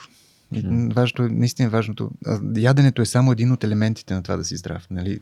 А, има такива изследвания на дълголетието и много а, хора работят в тази, в тази област и виждаш, че а, има хора с много, това, което един нутриционист би определил като лоши навици, които са в перфектно здраве и продължават. Има хора, дето пушат до 100 годишни. А, не казвам, че това трябва да се прави нали, по никакъв начин. Мисля, че е адски вредно и тъпо. А, но а, храненето е един от компонентите за това да се чувстваш добре и за това да си добро здраве. Нали. Много са другите, примерно социалните контакти, а, движението. А, стреса. Стреса, да. Така че не трябва да прекаля, да се страхуваме много от храната. Последният въпрос е Храната е повод за социализиране, за, за невероятно преживяване. Храната може да е супер преживяване. Да, да. В смисъл, за, замисли се за спомени, които имаш от детството или от пътувания. Те минават през храна много често. Лютеници Ти се сещаш за някакви неща. Сирене. Това е да. на едно село, на, на село, моето село си спомням, това ме отвежда в моето ага. детство. Ага. Хляба от пекарната в селото. Ага. Ръчно изпечения хляб с много, много дебела кора. М и една лютеница, която беше с получка сирна отгоре и беше от някаква къща на някаква баба. Mm-hmm. И ако мога да изям такава филия с лютеница пак, отново. отново. Си готов да пътуваш за това. Готов съм да, да. пътувам, ама някой да ми каже къде да ходя да имам лютеница с почка сирене. Лю, лютеница трябва да. да е люта. В смисъл, да. трябва да се усеща, че, има, че е люта, mm. не е просто а, домати е, да. и чушки. Еми това е храната е емоция, преживяване и радост. Това трябва да е. И а, като примерно сега, като гледам десерти, им, им, имам един любим десерт, който го поставям на, на пиедестал на всички други десерти, които съм ял в, mm-hmm. в София, да кажем. И, и това са еклерите в Вила Росиче. Не знам ага. защо. Просто това на мен ми е все едно, все едно ям парченца от рая. Просто аз не, не ходя всеки ден там. Да кажем, че на няколко месеца да ходя веднъж. Но просто mm-hmm. когато отида там, си взимам това. Да. А, просто това ми е. Ще отида да видя. Да, препор... mm. препоръчвам ти го. А, те а, имат своята цена, mm. обаче пък се заслужават. А, е много, това, е, това, е, това е много важно и с децата, в смисъл това възпитание на храната не е като нещо страшно, от което трябва да се пазим или не, не може това, не може това, не може това. Въпреки, че не го правим всички, но mm. а, те трябва да израснат наистина с отношение, с интерес, любопитство, с това да е наистина повод за преживяване и за социализация, за радост. А пък в момента нали, много родители залитаме в другата посока.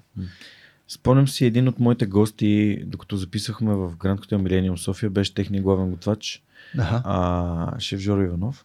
И той ми разказа за това, че докато едно време е бил е учил в Тоха, е така е развил отношение към храните, защото те са имали градинка в Тоха, където са отглеждали различни зеленчуци. И следващия ми въпрос е от Румен, от SMS Bump, който от SMS Bump, да. От SM, и от по SMS Bump. Няма ли от Мишо? Мишо, Мишо не е писал въпроси, трябва да му се скараме, ще му напише съобщение, че гостите питат защо Мишо не пита. А, Мишо и Георги са, са основателите на SMS Bump. С каква продукция, в кавички Зарзават, е най-добре да стартираме нашата градска градинка? Пита Румен. О, а, не знам кое е най-простото, за което да не мога да го сбъркаш, но трябва да е нещо такова. Яде съвет за леки чушки. Нещо, което става за 3 седмици, примерно зелена салата или нещо бързо, което да стане веднага, да му се зарадваш. Важно е да започне с градската градинка, пък после ще, ще експериментира и ще открие кое е най-интересно. Ние пробвахме с Магданоси Босилек. И? Първи път не се получи, втори път малко по-добре. Mm-hmm. Сега трябва да видим наново дали ще можем, но мен лютите чушки са ми мерак да си отгледам. Ага. Като гледам, като следя Сандо от Чили Хилс и ми е много мерак mm-hmm. да си имам мои си люти чушки. Той продава расът, може да вземеш сега. Сега продава да. расът, да. Mm. И всъщност нещо лесно, да. за да видиш бързи резултати и да се надъхаш, да се да. вдъхновиш. Еми това с градските градини е супер тема и би било супер в София да има много градски градини. За сега са много малко, но има голям интерес.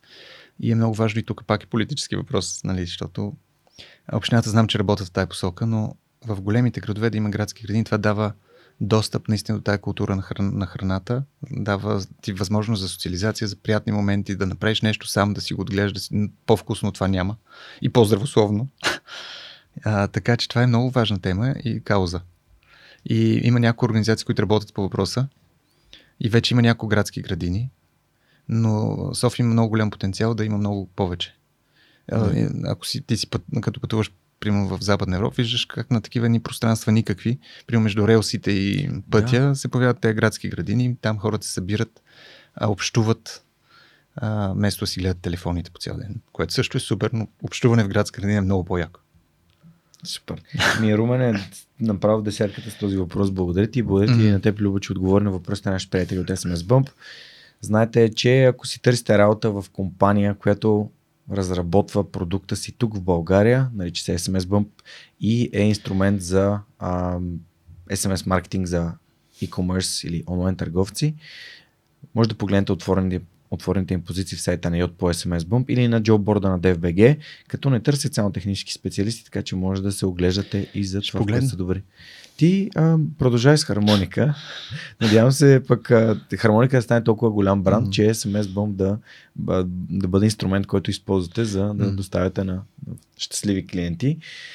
И ако ви искате да зададете въпроси към моите гости, това е може би един от най-преките пътища да го направите. Разгледайте отворените позиции на SMS Bump и благодаря още един път на това, че ни, за това, че ни подкрепят.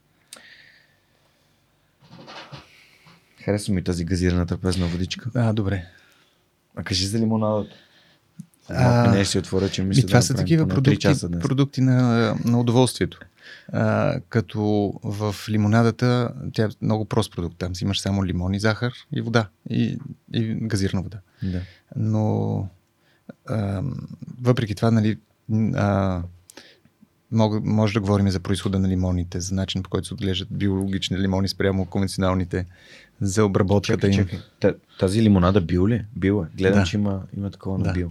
Какво значи органични лимони? Трябва ли всички продукти да са биосертифицирани, за да бъде биологичен или органичен продукт? целият процес, да, от, от, от, от фермата до преработката, всичко, всичко е в процес на контрол.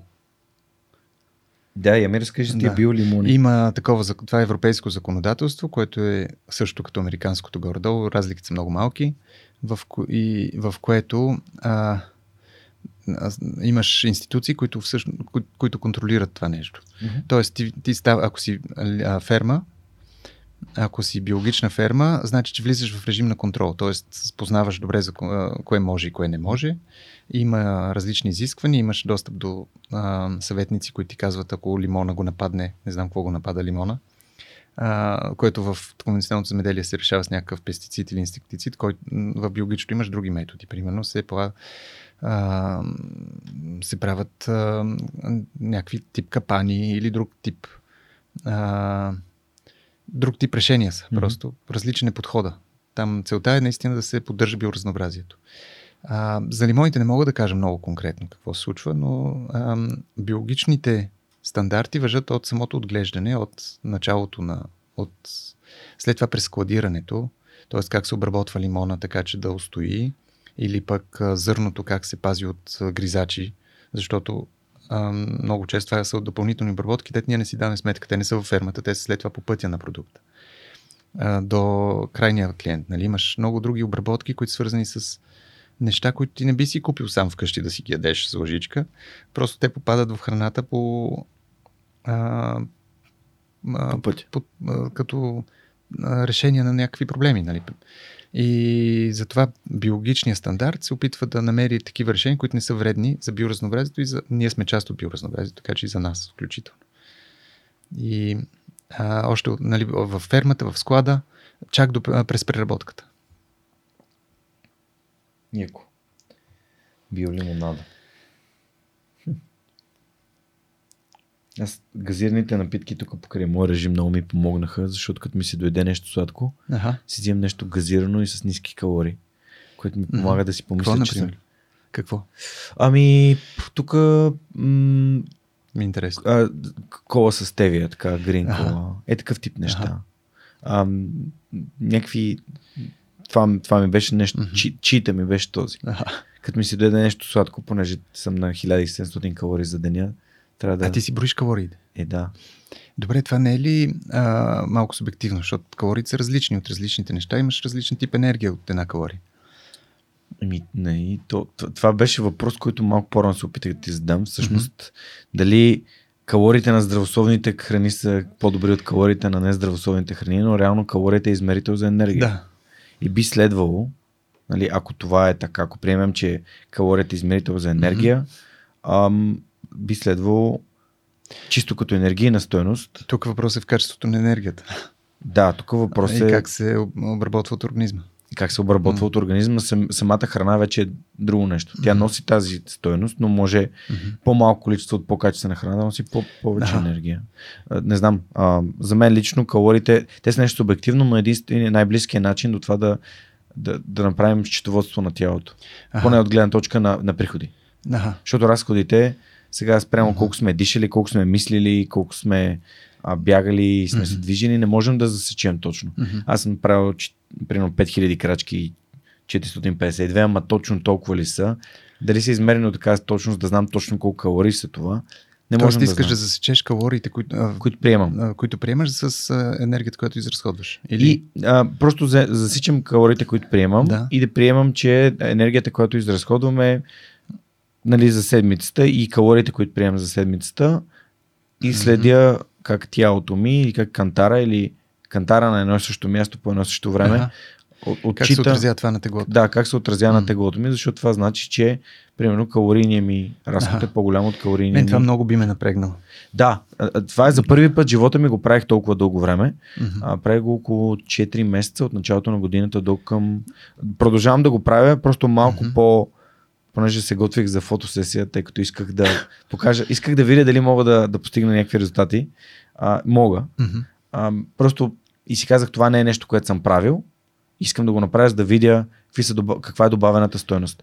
Сега ще ти кажа каква е добавената стоеност, която намерих. Първо установих, че има много храни, които подценявам като калорийна стоеност. Например, а, понеже аз нали, ям месо, примерно свинското е много мазно и когато mm-hmm. ям регулярно свинско месо, много трудно стигам калориите, просто защото мазнините увеличават калориите много. Второ, а, ядките са нещо, което прекалявам с тях, пък те сами по себе си, понеже са mm-hmm. качествени мазнини, но пък са нали, 50 грама ядки, сами примерно 30 до 40% от калориите за деня. Mm-hmm. И ам, в, примерно, сладките неща, да кажем, примерно, вземем си една вафо, дори нали, да си взема на хармоника вафо, примерно, това са, примерно, тази вафо, това е 30 грама, а, да кажем, тук има 47%, т.е. 19 грама, а, 33 грама мазнини са на 100 грама, това е една трета, да кажем 10 грама мазнини. Общия ми брой мазнини за деня, да кажем, че е към 50, т.е. А, гледам да, да внимавам с такива шоколадови mm-hmm. неща, защото в тях има доста, доста мазнини, mm-hmm. за да е нали, за да те кара ага. да искаш пак да си, да си хапнеш. Ага. Мазно, солено, сладко, хрупкаво, всички тия неща. Mm-hmm. И, и като ги наблюдавам тия неща, си казвам, ха, окей, добре, кои храни ми позволяват да си стигам и да се чувствам добре като ги ям. Тоест да съм хем да съм сит, хем да не се чувствам, че нещо ми липсва, хем да не си, а, да, не, да не подценявам нещо като мазнините, които просто малко ще ми увеличат калорите mm-hmm. много. И, и така, и, и, и, и се работи за мен. Но, но знам, че е тежко. Мисля, знам, че е определено е тежко. Трябва да си много организиран, много добре организиран. Много добре организиран. Ти да. си много добре организиран. Аз не съм много добре организиран, аз справих. Ага. А, намерих някакви читове, типа на отивам в магазина и когато, примерно, искам да ям нещо с протеин или да сами ми е малко протеина, взимам си кефир. Или си взимам mm-hmm. скир. Или си взимам ага. нещо, което... Как ми... измерваш храните, които не са опаковани? Ами тя ги с, с везничка. Имам една в офис, една вкъщи. Това е страшно много работа. Ами да, ама примерно купувам си пакетче макарони, което е 250 грама а. и като го сваря, знам половината е толкова, другата половина е толкова. Деля го на две. Е, такъв тип неща mm-hmm. правя, но е наистина... Тоест това е тип ограничение ли е за теб? Ти го правиш като... Да Аз го правих приема. като един професионален атлет, който следи mm-hmm. какво еде. Mm-hmm. В смисъл такъв. Mm-hmm. Но не, не е за ежедневно, не е за нон-стоп ага. правене. Тоест по-скоро сега бих се хранил интуитивно, знаеки нещата, които съм научил ага. тия 4-5 месеца много стрикно следене. Mm-hmm. А от типа на, ако ще ям свинско, ще е един път, един път на, не знам, 2-3 дни.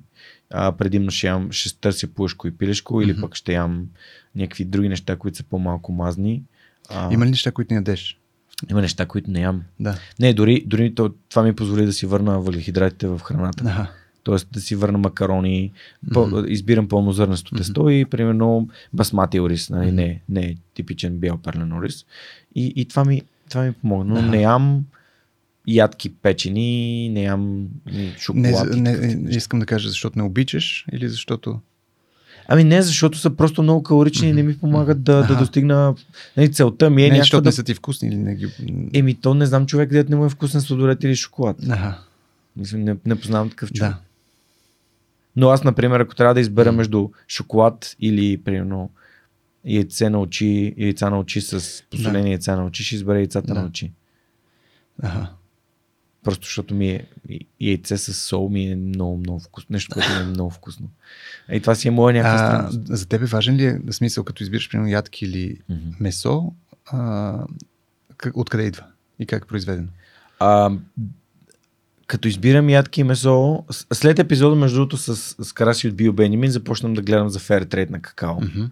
Например, а когато избирам месо, гледам да избирам познати производители и mm-hmm. всъщност не съм, не съм пазарувал от, от биоферми, mm-hmm. а просто не знам, може би нямам навик да го правя. Знам, че до вкъщи има такава на римската стена, има една такава, да. един такъв магазин. Да. А, но, примерно, ядките, mm. не. Ядките mm-hmm. просто, mm-hmm. просто взимам ядки. Ага. Добре, мен това много ме затрудня, защото аз понеже знам нали, как се обработват, как се складират всичко да. това. И много ми пречи. Ти имаш контекст, който да. аз нямам. Да, и за месото особено ми е много да. трудно. Добре, а като сме заговорили за месото, разкажи ми за... Нали, понеже вие нямате, не правите продукти от месо. Не. Какви са, какви са съображенията а... и какво знаеш за месото, което... Ами, А месо, Защото знам, че ти няма да вкараш някакви конспиративни теории. Тук. Не, то е много просто, то се знае. То, знаеш, че свър... най-малко свързано с климат. Да. Нали, месото е един от основните Мгм. а, източници на емисии. Това е в месото имаш два вида производство. А, един вид е фабрично производство, другото е едното си го представяш като фабрика, като затвор малко. Да. Много, то е затвор. Да, влизат крави, А, излиза месо. Друго, да, влизат, влизат много други неща, не само Да, да, да. Влиза всичко. Примерно от Аржентина ще докараме зърно, за да ги нахраним. А, много други неща влизат. А, излиза страшно много боку, а, отпадък и излиза, накрая излиза храна. А другия тип, други, другия тип ферми, това ако едното е екстензивно, интензивно, другото е екстензивно. В екстензивно не влиза нищо. Те, там а, кравите са на паша, те могат да излизат. А, мога, общо взето не влиза нищо друго. То е а, имаш почва, т.е. там се работи с почвата, докато тук не се работи с почвата. Тук почвата е изнесена някъде много далече и там се отглежда храната на кравите. А, Тоест, кравите в биото, примерно, имаш регулация колко крави на колко декара може да има, защото ако са много, те, те унищ... също унищожават почвата, нали? защото влиза прекалено много азот от изпражненията. Или... А, и разликата е огромна. Разликата е огромна, наистина като ефект върху а, околната среда. И а, мен това много ме тормози с индустриалното животновътство и мисля, че то е нещо, което не знам дали ще бъде криминализирано, но няма да е много лесно да продължи. Защото то е а, ти използваш страшно много калории от тези, които ти ги броиш, за да произведеш а, други калории. Мгм. И, и с много лош ефект върху климат и върху всичко. Така че, знайки ги тия неща, ми е много трудно да понякога да, да си избирам храна. Пък аз обичам да ям, обичам храната и гледам да не, да не задълбавам толкова много. Важното е вкъщи да е хубава. А, нали, гледам пред, за, с децата много да не говоря за това не, отново, за да си имам три деца. Не знам ти казах, но Не. а, гледам тази тема малко или много да, Как ги, как ги възпитаваш на тема храна тогава? Еми, а, наистина гледам да знаят, ако, има, ако имат интерес да знаят, Мгм. да знаят нещата откъде идват, да знаят как се готви храна, защото мисля, че това е също нещо, което а, все повече и повече може би няма да ни интересува. И, а, и по никакъв начин да не прекаляваме с някакви забрани и ограничения. Тоест, по-скоро да даваме пример, отколкото да налагаме рестрикции. И ако излеземе някъде, някой иска да си купи нещо, си го купува. Ако иска второ, вече, може би не. А, една кола или... За лимонадите, за тези лимонади има лимит една на ден. Но усещам, че не се спазва За вашите много собствени лимонади има Еми, ограничение от една. Да, да. Ето. Това е, това е добър личен пример. Не, защото иначе прекаляваш. И... Аз съм забелязал, че като има някаква храна вкъщи, по- по-вероятно да прекалят, колкото ако я няма вкъщи, трябва да си я купя навън. Ага. Ами, ние гледаме вкъщи храната да е хуб, от хубава, Да. от хубав източник, а, докато навън вече това е извън контрол и, Да. и още като малки децата отиват на някой рожден ден и изяждат цялата всичко, което има, което вкъщи го няма. И знаеш, че няма смисъл да създаваш такива деца, които тинейджърски бунт е да отидат в Макдоналдс. На колко са дечицата? На 14, 13 и 9. Еха, яко. М. А, да, това с възпитанието е... нали, Знаеш, че възпитанието е не, е не е какво ми казваш, ами какво Това ми правиш. показваш, да. Какво ми показваш. И ми, затова ми беше Мгм. важно да те попитам и... Ам, защото нали, по темата, по която ние говорим за качествената храна, е като... Както ти самия се изрази, е като ми седят кюфтета с пържни картофи и пуп. Ги ям, защото Да. ми се яде в този момент и храната е, Мгм. трябва да има удоволствие в него. А, нали, крайността е да си някакъв супер, ама тук виж какво има в това, това, това не Мгм. може да го дадеш, нали, а, примерно, да, мога да дам пример за, нали, за аспартама, че всъщност, нали, доколкото аз съм чел изследванията, при някаква прекомерна консумация на, на аспартам той има някакъв канцерогенен Аха. ефект, но а, реално а, количеството, което трябва да изпиеш кола или, Мгм. или какво си е огромно. Колата има аспартам, да. Не знам ли ви правят с аспартам? Зирото. Зирото. Е, аспазия, Да, да. Ас, аспазия. Не, той има много видове е подсладители, които имат различни... Да, да, да. Та въпросът е нали, ти да изпиеш една кола и да изпиеш 10 литра кола за един ден са различни неща. Ага, не въпросът, то, ня, има някои тия неща с натрупване. То е да, да. някакси, ако ти е част от живота и всеки ден пиеш нещо, което а, и то се натрупва. Да, така че там качеството е много Mm. важно. Добре, ам, всъщност е, е другата тема, която много често а, питам хората, ам, е за книгите. Ага. Би ли препоръчал книги, които са ти помогнали, дали в бизнеса или в живота, просто да кажеш неща, които хората се слушат да прочитат. А, добре, Аз си значи, хвърля лимонада. давай. Едната ми за ден. А, една от книги, а, има няколко книги, а, първо ще, ще ти кажа за бизнес по-скоро. Мгм. Аз много. А, чел съм много бизнес книги, обаче много. А, малко от тях са ми свършили добра работа. Във всяка откриваш някакви идеи, Мгм. но в повече се чувстваш, в много от тях се чувстваш тъпо, нали си кажеш, тук намерете най-добрите хора, но, но ни казва, ако не ги намерим, какво правим. А, и една от книгите, които... Има две книги, които ще, ще, а, за които ще разкажа. Една от тях е като започнахме хармоника и започнахме да работим по този начин и а, а, мен много ми липсваше пример, който да следваме. И много почнах да се интересувам и да дълбая и да видя има ли такива фирми, в които а, имат други приоритети, т.е. различни приоритети. Т.е. не говориме само за а, финансови резултати, говориме за финансови резултати, много важно, но говорим и за да, да има, има нещо друго под долната черта на края на годината. И тогава открих книгата на Ивон Шуинар, създателя на Патагония, която се казваше Пусни народа ми да кара сърф. И я прочетох и тя беше, той е такъв един много а, просто разказва нещата и обяснява и моята философия за маркетинг, моята философия за финансите, моята философия за продажбите. И а, Патагония е изключително успешна компания.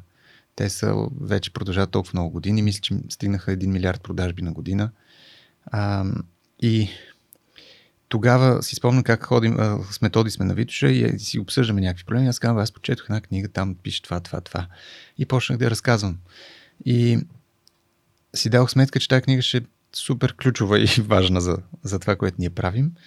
И а, реших да говоря с едно издателство и да, да преведем, да взехме правата, преведохме я и Ваком. издадохме. Не, имаше първо издание Така ли? от Сиела. Преди, преди, е- Сиела са издали за преди преди? 15 години. О, вау, не знае. Вакони издадоха, направиха второто издание. И а, Тази книга е невероятна. Аз много неща за ами- човека препознах в нея. аз заради методи тогава малко или много я преведохме, но издадохме и продавахме два тиража, според мен. А, Беше много успешна.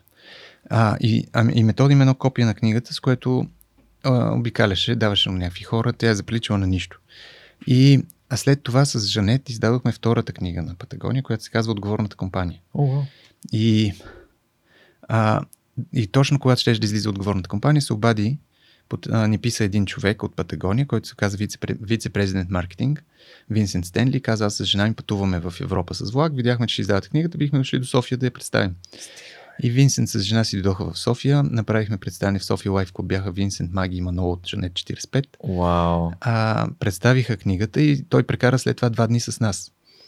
А, а, взе на методи копието, което беше а, такова изглеждаше като една от първите библии, не знам кое е по-старо. А, и го зан- занесе го в Калифорния, под всички, там на всички, и ние го върна с всички снимки, подписани от хората, които са в книгата. А, и с едно послание отпред имаше от самия Ивон, който пише Keep it simple, keep it organic and let's start the revolution. Това беше. Ние си го в офиса. А, Може да ми... Имаш ли снимка на това нещо? да, Може да го снимаш да ми го пратиш да го монтираме тук в Да. епизода? ще го изпратя. Супер. А, слушай, той, историята продължава. След това Винсент казва, вие трябва да дойдете при нас. Тук ще, ще ни е много интересно. Това, което вие правите в България, нали, в такава държава, де нали, не, не сме чували много за там, вие правите нещо нали, с такова отношение към Патагония. Много ще се радваме да дойдете.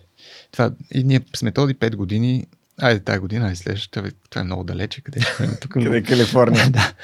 И в крайна сметка 2019 мисля, че или 2008, чакай, че аз се обърках. Един ден писах на Винс казах, тази година ще дойдем. Той, разбрахме се и аз даже, даже спомням как сме този тръгваме и си викаме, къде сме тръгнали, защо, какво ще правим там, хората ще им досаждаме. А, и отидохме в Вентура, това е в Калифорния, там е Мгм. централата. Пристигаме сутринта, има един голям надпис, някой е нарисувал рисунка, слънцето изгрява, долу пише Welcome Любен Методи from Harmonica. Едно такова. А, Винсент ни чака, разходени, запознани страшно много хора.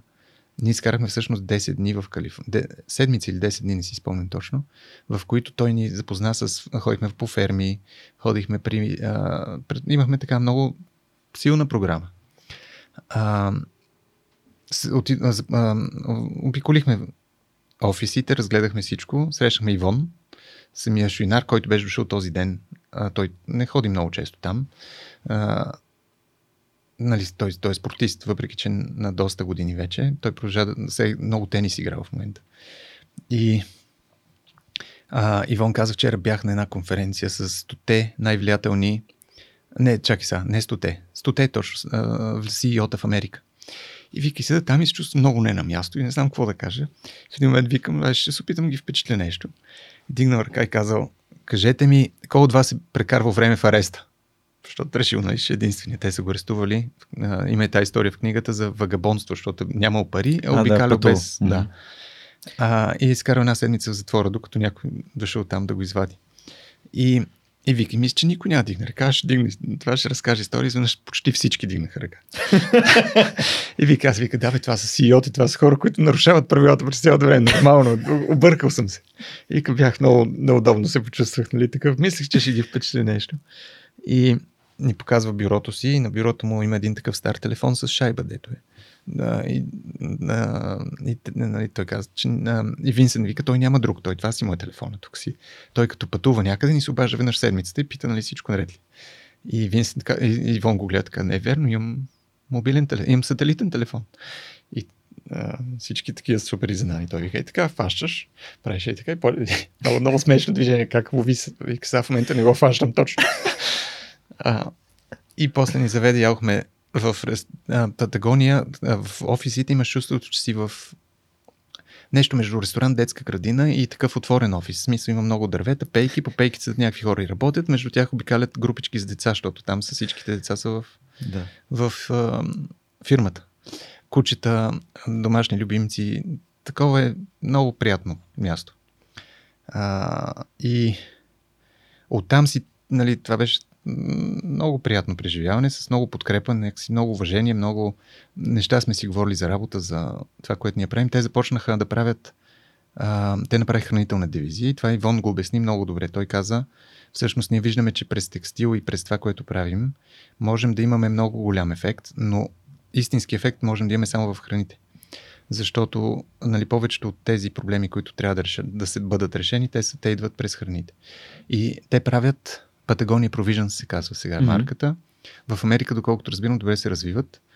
А, но всеки продукт има екологично решение. Те правят филе от бизон, които са, бизони, които са се върнали да живеят в степите, в където винаги са живяли. Сега се а, били си изчезнали, сега се завръщат и те работят с тези фермери, за да а, продават продукт. Правят а, една сьомга, която се лови по стария начин, по който малките сьомги оцеляват, по който другите риби се оцеляват. А, филе от сьомга, нали, някакви стари индиански техники за лов на сьомга, които познават много добре пътя на сьомгата. А, миди, миди правят, правят една бира от едно растение, което има страшно голям корен. То е многогодишно и всъщност а, а, те са го изчислили, че това растение поглъща много водород от атмосферата и го вкарва в корената система и, и а, служи като такъв, като кладенец за, водород. за, да, за въглерод. За въглерод, да. И, а, и, те, и те започнали от това растение с фермите да работят и да правят бира от него. Тоест всеки продукт идва с една такава решение. И, и така, че имахме много общи неща. Ние ходихме в централата на храните, и така нататък. И... Успехте ли да споделите някаква ваша практика, която да бъде полезна на Патагония? Еми, а, разка... говорихме много, нали? Там, mm. Той имаше много интерес към киселото мляко, защото е някакво нещо, нали, което е Не типично и характерно, да. А, и, а те, те направиха една система за сертификация на компания, която се казва B Corporation. Която... B Corp. Знам. B Corp. Някой наскоро ми говори за B Corp. Може би аз на Able да съм говорил, не знам. Може би някой друг. Скоро ми говори за И а, това е система, която няко... те са четири, катего... четири теми, по които ти всъщност една компания може да си заяви а, с кое до къде е стигнала. Примерно управление на отпадъците, Мгм. дискриминация. А, те са, нали, много са нещата. Мгм. А, и ние сега, ние това започнахме работа по него за, след като се върнахме за хармоника и очакваме сега има одит следващия месец, за да видим дали ще сме B Corp вече. Надявам се да стане. Виж, Патагония от едни клинове Аха. и, и катерене без да е инвазивно, М. без да а, руши скалите, М. до сертифициране на организации за устойчивост М. 30-40 години по-късно. И да, е някаква малка фирма в Вентура, която Малка изведнъж фирма. ние сме в София на другия край на света. И, И всичко това- такова в голямо влияние. Издаването на една книга. М. Желанието да подкрепите една Да. книга, което е прекрасно. Да, много яка история. Това беше, ме питаше за книги да препоръчам. Препоръчвам книгата на Ивон Шуйнар, Пусти народа ми да кара сърф. И отговорната В компания? допълненото издание след това, защото те го допълниха, Ага. издадоха всъщност допълненото. С по, Окей. има, там имаш повече, а, повече истории. Те си промениха мисията на компанията. Преди беше. А, пред, а, първа, а, преди мисията им беше а, да дават пример, че една, една бизнес организация може да бъде финансово успешна и в също, в същото време да е добра за планетата, за акционерите и за служителите си Мгм. и за клиентите. А сега го промениха We are in the business for saving the planet. Това е кратко и ясно. Тоест Яко. мисията им е да спасим планетата. Дали някой от тях би дошъл? Ивон казва, че той не, не е оптимист и мисли, че няма да се справим.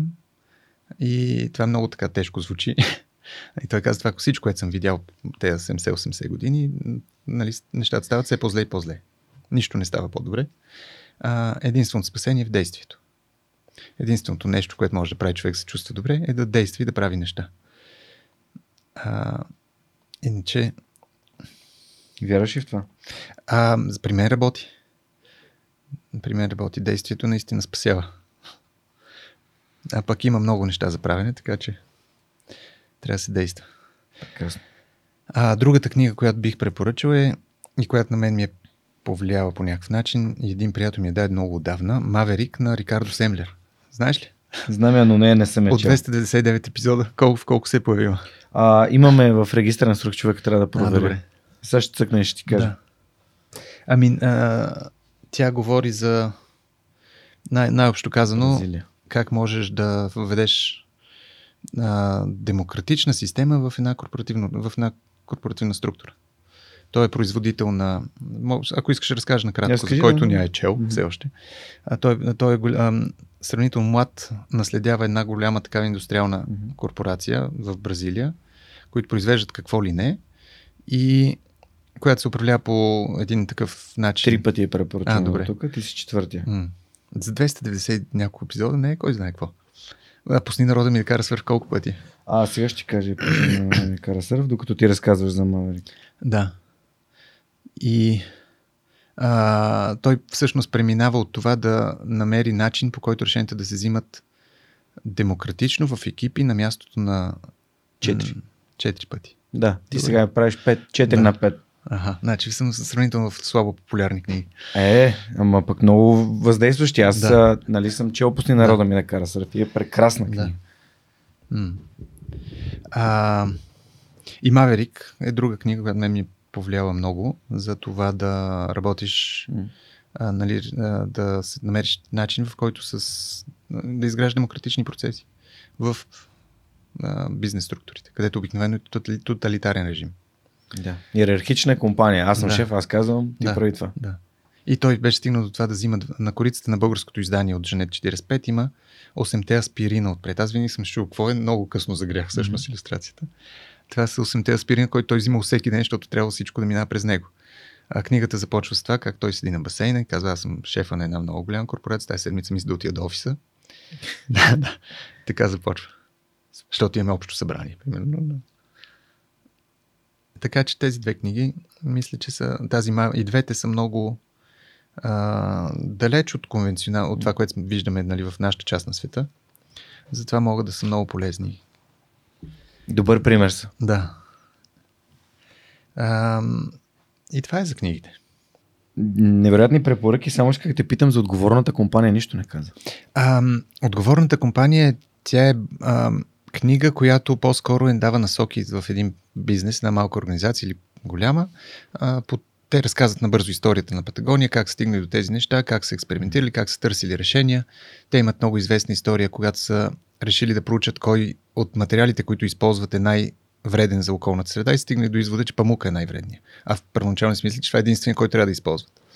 И а, общо взето обяснява метода и подхода, по който се оценява едно, както ние си говорихме за пластмасата и за Mm-hmm. това, те са имали също преживяване с памук. И, и са решили да не използват памук а, след този одит на материалите. Само биопамук използват. А, тогава не е имало много, така че са преминали на други материали. И а, отговорната компания е нещо като наръчник по-скоро а, за това какво във всяка тема, примерно управление на отпадъци, човешки ресурси, всяка тема, какви са въпросите, които можеш да си задаваш. И е, тя е сравнително кратка, много практична книга. На база на тази книга се е появил Corp, защото Corp е една система от въпроси. Горе-долу тя е много по-софистицирана от книгата. Нали, много повече са, но, а, но това е била, и- оттам е тръгнала идеята, как да направим отговорна компания. И Corp е система за а, система за въвеждане, нали, това нещо да бъде официално. На какви компании би препоръчал да прочета тази книга? А, бих препоръчал на всички в хранителната индустрия. Там, нали, положението за мен там е ключово. А, текст, бър, бърза мода, всякакви такива неща, но според мен все повече и повече компании има, които си дават сметка. А, нали, в IT ням, там е по-различно, но тези, които работят с околна среда, тия, които работят навън, които, които добиват ресурси, там е ключово. Или използват ресурси? Да, или изхвърлят неща също. изхвърлят. Супер.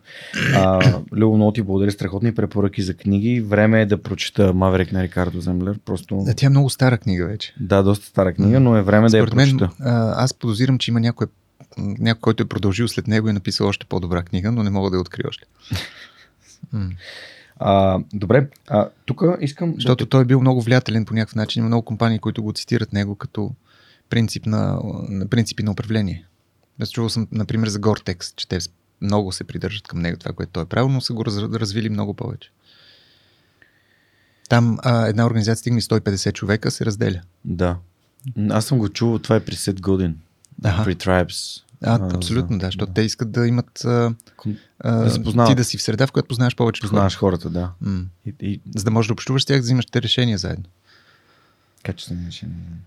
Добре, а тук ще задам въпрос на нашите приятели от aula.bg, които са Да. нашите домакини, всъщност Мгм. а, Иван Цукев. И а, подкрепата, която те ни оказват тук от две години вече, градим това студио и снимаме. Ние снимаме Да. техния подкаст, те ни Аха. нали, помагат страшно много. И въпросът им е какво правиш, ти Любо, за да развиваш своите професионални умения. Ага. А, добре, хубав, много хубав въпрос.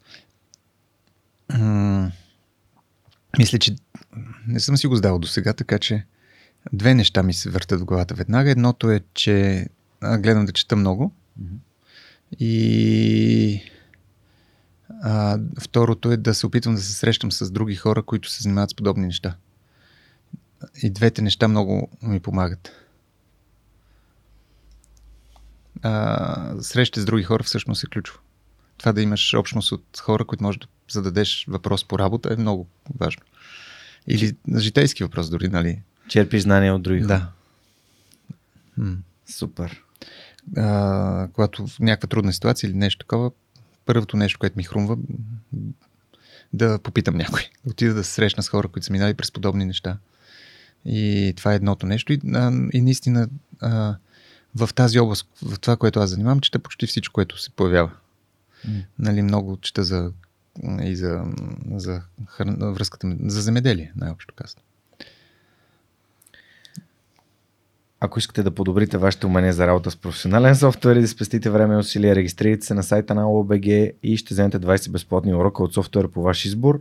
Та, това е защото хората през софтуера понякога успяват да увеличат добавената стоеност за компаниите. Добре. 20 безплатни има, урока. Има добри софтуери. Да, добре. Има доста добри софтуери, Аха. всъщност. И аз помагам на Иван реално да намираме експерти, които да записват обучения за други софтуери. Аха. Тъй като в хората в България няма толкова голям избор от това да бъдат обучени на, на софтуери като AutoCAD, Мгм. Photoshop и така нататък. а, на български. Повечето ресурси и материали са на английски. Ага. Което вече е станало като въздуха и като дишането, но все пак има хора. Не за всички, да. Мгм. Да, които на български учат по-бързо и поне им е по- по-комфортно. И това е всъщност най-голямата платформа за софтуерни обучения в България. Верно. Да. Това е супер. Ванката е Аха. много, така, много готин човек, Аха. който изначално много ми е помогнал. А те са онлайн. Те са онлайн, mm-hmm. изцяло онлайн. Супер. А, благодарим отново, че ни, че ни помагат. Здравейте! Прекъсваме подкаста за кратко, за да можем аз и Георги Спасов, един от съоснователите на LimeChain, да разгледаме следващия въпрос, свързан с блокчейн и да му отговорим. Благодаря ви. А да, здравей отново с а, следващия ни въпрос, свързан с блокчейн. Здрасти. Нямам търпение да ни отговориш. Какви са плюсовете и минусите на децентрализацията? Супер. Ами страхотен въпрос. Това ми е един от а, любимите въпроси, на които да отговарям. Особено както е формулиран, че има и плюсове и минуси, защото това е вярно. А, не, е, не, не е само положително и не е само негативно. Какви са плюсовете? Защото сме свикнали да, да чуваме за тях или поне аз съм свикнал да чувам за тях.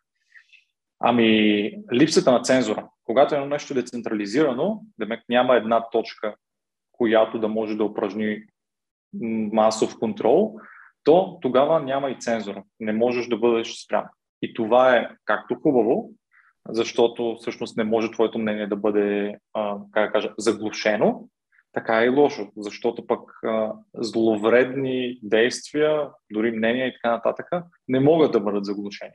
А, всеки нали, може да, да, да стигне само себе си изводи за неща, които е хубаво да могат да бъдат цензурирани, въпреки че хубаво е, е нещо, което е много вариативно на база на контекста. Защото в едно време, в едни ситуации, в едни социални норми хубаво едно нещо, в други социални норми също нещо може да не, е, да не е хубаво. Но децентрализацията е първото нещо, което, което дава и като предимство, и като недостатък. Това е липсата на цензура.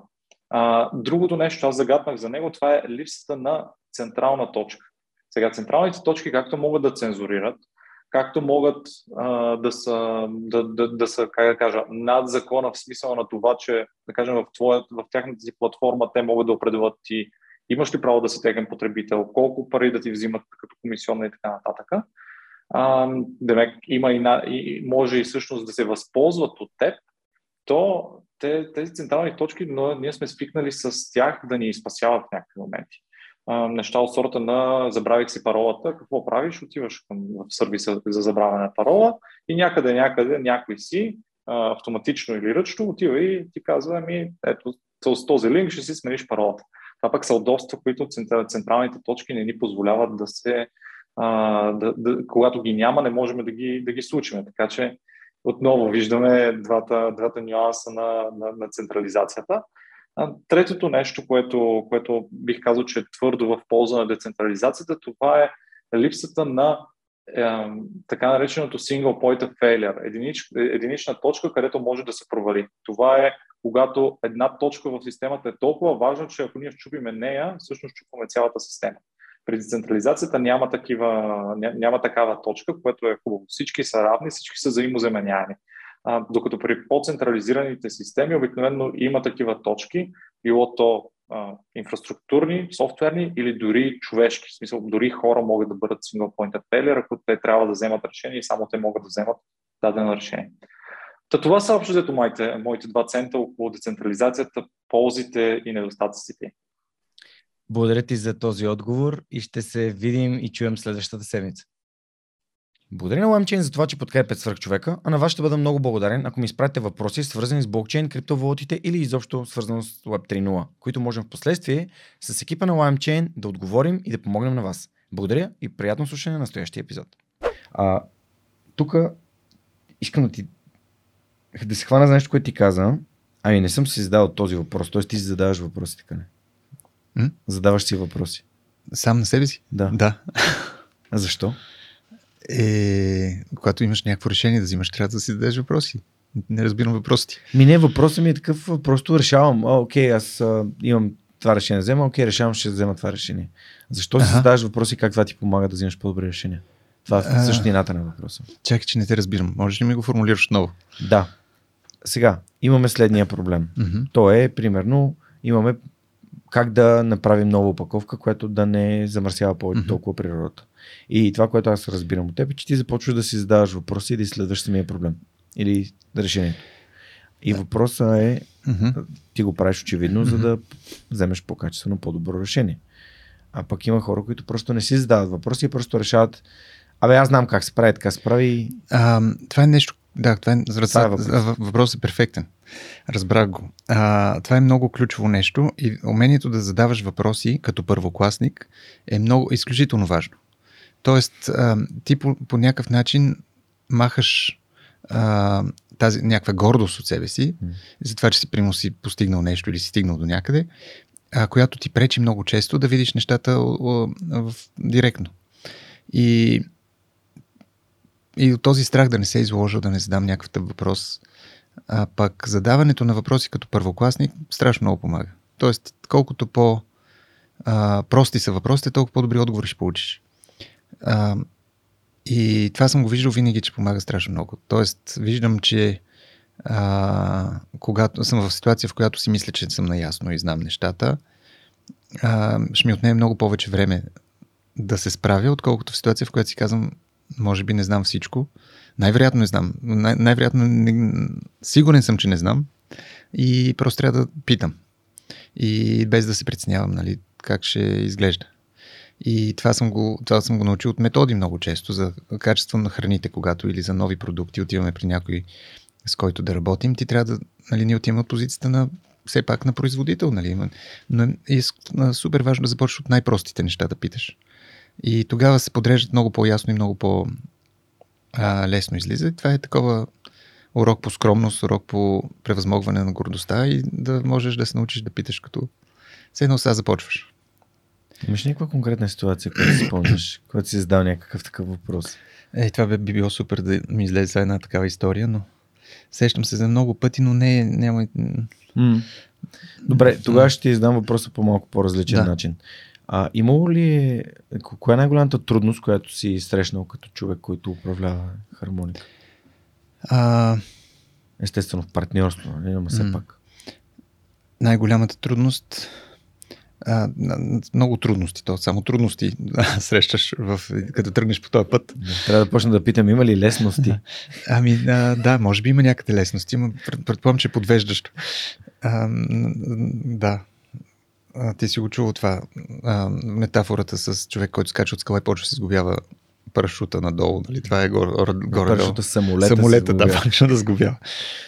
А, най-голямата трудност е наистина да можеш да си признаеш, че не знаеш, да можеш да преодолееш това нещо, да си скромен, да можеш да задаваш въпроси, да си, да, и, да, и да правиш нещата отново и отново и да не, се, да не спираш. Мисля, има моменти, в които си нали, на отчаяние, на моменти, в които не знаеш дали изобщо има смисъл, не искаш повече да се занимаваш с това нещо.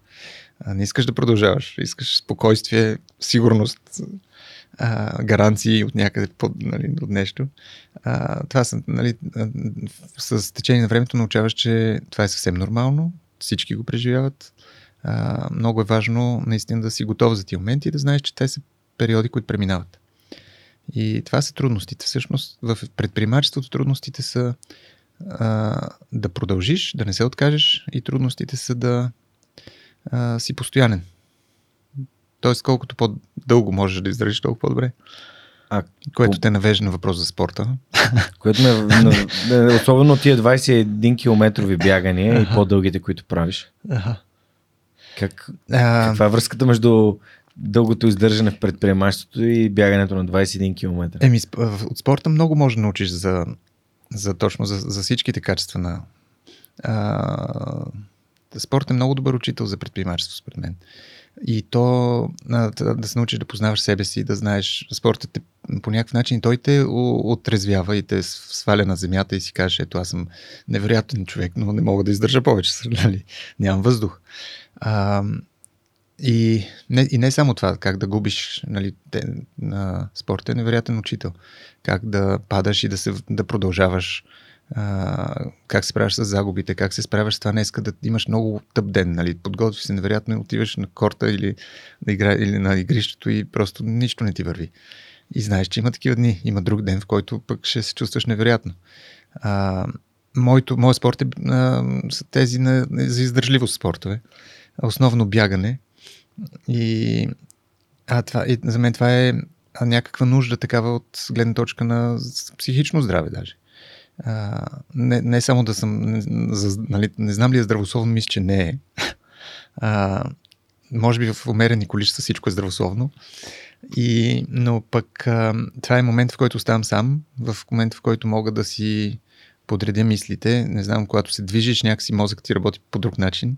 А, много от идеите, които ми хрумват са по време на, а, на спорт. И, и то... Аз, аз ходя да тичам в планината най-често. Това, това е моят спорт. А, колкото мога повече, толкова повече бих тичал. Няма много време, затова не тичам чак толкова много. А, но това е, връзката е много силна, защото с три деца, с семейство, с отговорност, с различни бизнеси, всичко това, наистина имаш време, в което да а, подреждаш нещата и бягането подрежда. Той е като медитация. Само че аз съм много добър на медитации, затова... Бягаш. Да. Той е актив медитация, активна медитация. Да. А тук наскоро бях чел за, може би Deep Work беше, за Solitude. Той е момент на самотност, ама в смисъл на усамотение, може би правилно. Ага. Където реално се случва тази медитация. Ти сам с мислите си някъде. А, да. И ти помага. М, в природата. Да, в движение. природата. Това са две, другите две условия, които за мен са важни. А, защото мисли, а, нали, контакт с природата мисля, че е ключов да се чувства човек добре. И много от нас го нямат вече. Така че пък аз благодарение на този спорт го имам всеки дневно почти. Страхотно. А, има ли суперсила, която би искал да имаш? Ама истинска такава, в смисъл истински измислена Аха. суперсила. В смисъл такава, с- буквално като на супергерой. Ага. Да мога нещо да летя, примерно. Примерно, да. А, И аз ползвах същия, същия пример, за да ме разберат най-добре хората за летенето. Супермен. а, не ми хрумва нищо такова. Последният отговор беше да пътувам във времето, напред или назад. Ага. Ти нещо конкретно? А, чакай, не ми хрумва. Добре. Капитан Планета. Той какво правиш? Спасяваш Е, света? спестяваш с планетата? А, да. Бих би искал да мога да реша проблема с климата по някакъв начин. М. Примерно да мога да дишам въг... въглероден двуокис и да го погълна целия. Да погълна не целия, колкото е необходимо. Да. Ето това би била една страхотна суперсила. За съжаление не съществува такава технология все още. Добре, е, един въпрос имам към теб във връзка с една книга, която много ми харесва на Анди Уер, а която съм препоръчвал, казва се Проекта Аве Мария. Какво би станало, ако затоплянето на планетата не се причинява от това, което случва на самата планета, ами примерно от това, че Слънцето става по-топло? А, каква Каква би, би станала? била разликата? Каква би била? Ами, в един Защото в случай... момента се опитваме ние да спасим планетата, като Аха. спрем процеси, които я унищожават, Да. а в другия ние реално да въздействаме на Слънцето. Ами аз като гледам как се развиват нещата, да реално няма разлика, защото ние се опитваме, е, е, е преувеличено. Нали, Ние реално, ако погледнеш дан, статистиките, не се опитваме. А, така че горе-долу е едно и също в момента. Единственото, единствената разлика е, че при а, ако има такъв бърз процес на затопляне, примерно, който е извън контрола на хората, а, хора биха били някакси по-отчаяни, може би по-апокалиптично настроени, докато в момента много хора продължават да се държат с едно нищо. А пък... Пък не е нищо. И, Okay.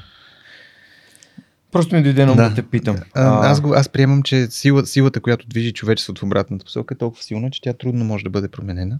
Могат да се направят много неща, но а, но скоростта, с която това трябва да се случи е непосилна според мен. И промените, които са необходими, са никой не е готов да жертва комфорта си за нещо леко абстрактно. Така че не знам. М- Пак да те върна предприемачеството и по-скоро да. на създаването на... Понеже тук става въпрос за това да работим заедно, за да може да Мгм. спасим планета. Тоест всички трябва да работят заедно. То има задружност някаква. А, Да спасим хората по-скоро. Защото планета... а, да, тя ще да, се... да, тя ще има да някакъв спасим начин на живота. рестарт. Мгм. Аз тази цикличност, според мен, просто ще доведе до, до някакъв катаклизъм и самата планета ще оцелее, ама ние... Да, за планета няма голяма тревога. Нали? Имаш Да. такъв вид за двете планети, дете срещнали. И едната казва, бе, нещо не съм добре, пипнал съм някакви хора. И другата ти казва, спокойно, те си минат от само себе си. а, ти каза преди малко за, за трудностите да се справиш и да продължиш. Преди това пък каза за колко важно е общи ценности да имаш с другите в бизнеса, другите да. твои партньори. А пък как се намират партньори, с които като правиш бизнес, реално винаги ще има някой, който да, да дръпне останалите над водата и им каже, айде, айде, още малко ще плуваме и ще стигна. Ага. А, ами то, това се изгражда с годините, не е много лесно. А, трябва да винаги, всъщност, ако започваш с някой нещо ново, трябва да знаеш, че ще си толкова силно свързан с него, че е много важно да от самото начало, ако видиш някакви неща, които те притесняват, да са изяснени. А, и другото е, че не знаеш кой, кой кога ще потъва, но общо колкото са повече хората, толкова по-голям е шанса някой да остане на повърхността и да продължи да дърпа, докато другите се възстановяват. А, така че партньорство има много полза винаги. Така, мисля, че сам е страшно трудно. Така че, защото човек винаги има тези слаби моменти, в които ня, просто не ти стигат силите. А, и затова, кол, когато са повече хора, е много по... Винаги остава един, който дърпа. Примерно, аз не тази седмица не мога да свърша нищо. Знам, че ще има някой, който, нали, знам, че работа няма да спре, ще продължи и че ще има някой, който ще застъпи. И това се случва. Супер. Наскоро ми зададаха въпроса какво е това, което обединява всички хора, които идват в подкаста. И това е желанието да дават. Да. Се за себе си нагласата да дадеш, да споделиш, да, да дадеш от опита си, да разкажеш на хората, да ги вдъхновиш по някакъв начин. И тук реално идва и въпрос ми за... Аз съм си поставила на мисия и тя е, когато кандидатствах за Able активатора, имаше 90 кандидатстващи за 30 места. Ага. И съм решил на следващия Able активатор да са поне 300 кандидатстващи. Ага. Като разкажа за хора като теб, които идват да бъдат лектори, да на едни млади хора, които просто искат да променят света в някаква положителна посока през предприемачеството mm-hmm. като инструмент. Както и ти го правиш през предприемачеството като инструмент. А, защо а, според теб хора като, като теб на такова не, не, реално заети, отговорни хора с, с, големи бизнеси или пък развиващи си бизнеси, така отделят от времето си, от личното си време, да дойдат и да разкажат и да споделят на хората, които вървят или искат да вървят mm. по техните стъпки. Защото някои хора нали, не говорят само за а, стран, веселата, хубавата страна на, на предприемачеството, типа на а, ага. айде, мисля тази седмица да отида в офиса, ми, ми говорят за това колко е трудно как да не се откажеш да, е най-важното да, нещо, да, да. как здравето ти отива, mm. примерно, ако си беше от Dynamics, той разказа за това как, mm-hmm. кой, как е напълнял емо, а, Миро Джуканов от школа също, след това как трябва да се mm-hmm. борят да се върнат обратно към да, защо е важно да отделяш от времето си, за да разказваш и да помагаш а, на такива хора? Ами, всеки, който е давал, знае колко добре се чувстваш, когато даваш толкова е прост отговор. Нали? Това е момент, в който се чувстваш добре. Ако можеш да работиш така, че да има какво да даваш, това е най-хубавото нещо. Това е, за, това, само за това си струва. И мисля, че го има и във всички религии, във всички. Нали, то е, това даването е в, задължително. То е нещо, което те изважда от себе си. Отиваш, ставаш част от нещо по-голямо. А, наистина, чувството да даваш е много а, важно. Много, то трябва да нали, както то трябва да е дисциплинирано и част от живота. Знаеш, има религии, в които то е регулирано, нали, 10% даваш. Или колкото време, или кой каквото има. А, това да се говори за тези неща, за мен е много важно, защото а, през годините, когато сме били в затруднени ситуации, а, много помага да чуеш някой човек, който ти казва, аз съм минал през същото спокойно. Нали, той има край, не е края. И затова аз нямам много, реално няма кой знае колко възможности да, да разказваш и да говориш за това. Средата е сравнително малка. А, така че а, съм готов на, по всяко време. А, аз самия гледам да търся хора, които са минали по подобен път, за да, аз както ти казах, това ми помага да взимаме решение, да се ориентираме на къде вървим, да, къде сме стигнали, от някой да погледне отвън винаги е много ценно. А, а пък виждам, че това не е много популярно. И, примерно, с мен много рядко се свързва някой, който да ме пита за, нали, за опит или за нещо такова. И затова всеки път, когато има такава възможност, я използвам. но чувството е супер. Мхм. Може си задръстен в някакви други неща, но може да отидеш за един час, за, в момента може да отидеш за два часа на гарата на, на БЧК на пункта, където посрещат украинците, които пристигат в момента и си тръгнеш променен. Много вярвам в силата на даването и се радвам, че отговори по този няма начин. нужда да имаш много пари, няма нужда от нещо такова. Просто го правиш, за, за, за да излезеш от себе си, наистина, и да. А, защото има хора, които са в много затруднено положение в момента и имат нужда от такива като нас. А защо предприемачеството според тебе е, е важно и ам, така през него Мгм. се, ето и Ивон, а, теб и Маги за пример също да дам Мгм. и А, да, предприемачество е някакъв вид да съ- създаваш нещо, което малко хора си го представят. Тоест, тръгваш от някъде и си представяш, примерно, как си говорихме днес за кое е за бозата и всички казват, няма как да стане, нали, тая боза. А, а пък ти няк... то е увереност и, и вяра, че всъщност предприемачеството е много близко до вярата. Тоест, вярата е това, което те води.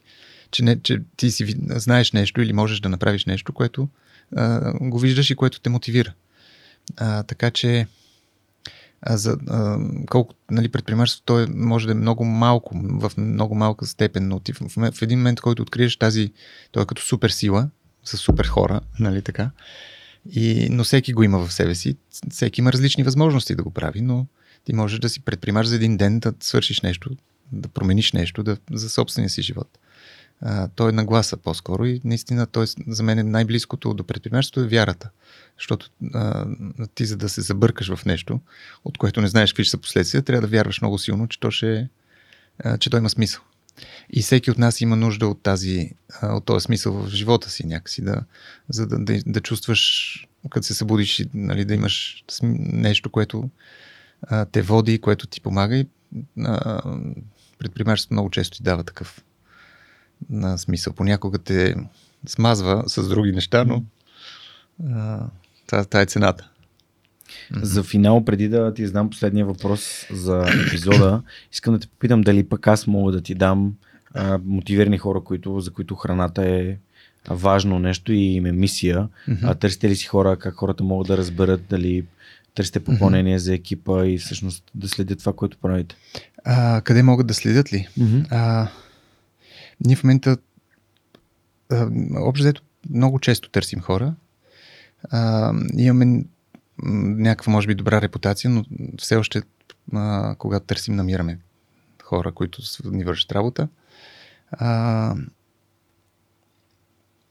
и трябва да ти кажа, че не сме спряли да използваме обяви. Препоръки са. Ами, някакси става много бързо, да, с препоръки. С... Има добра мрежа от хора. И, да. Ете, всъщност хората, които са изслушали до тук епизода, Ага. със сигурност Благодаря добра на всички, които до тук с- са издържали. И им се извиняваме, нали? да. С любо пращаме много поздрави и се извиняваме.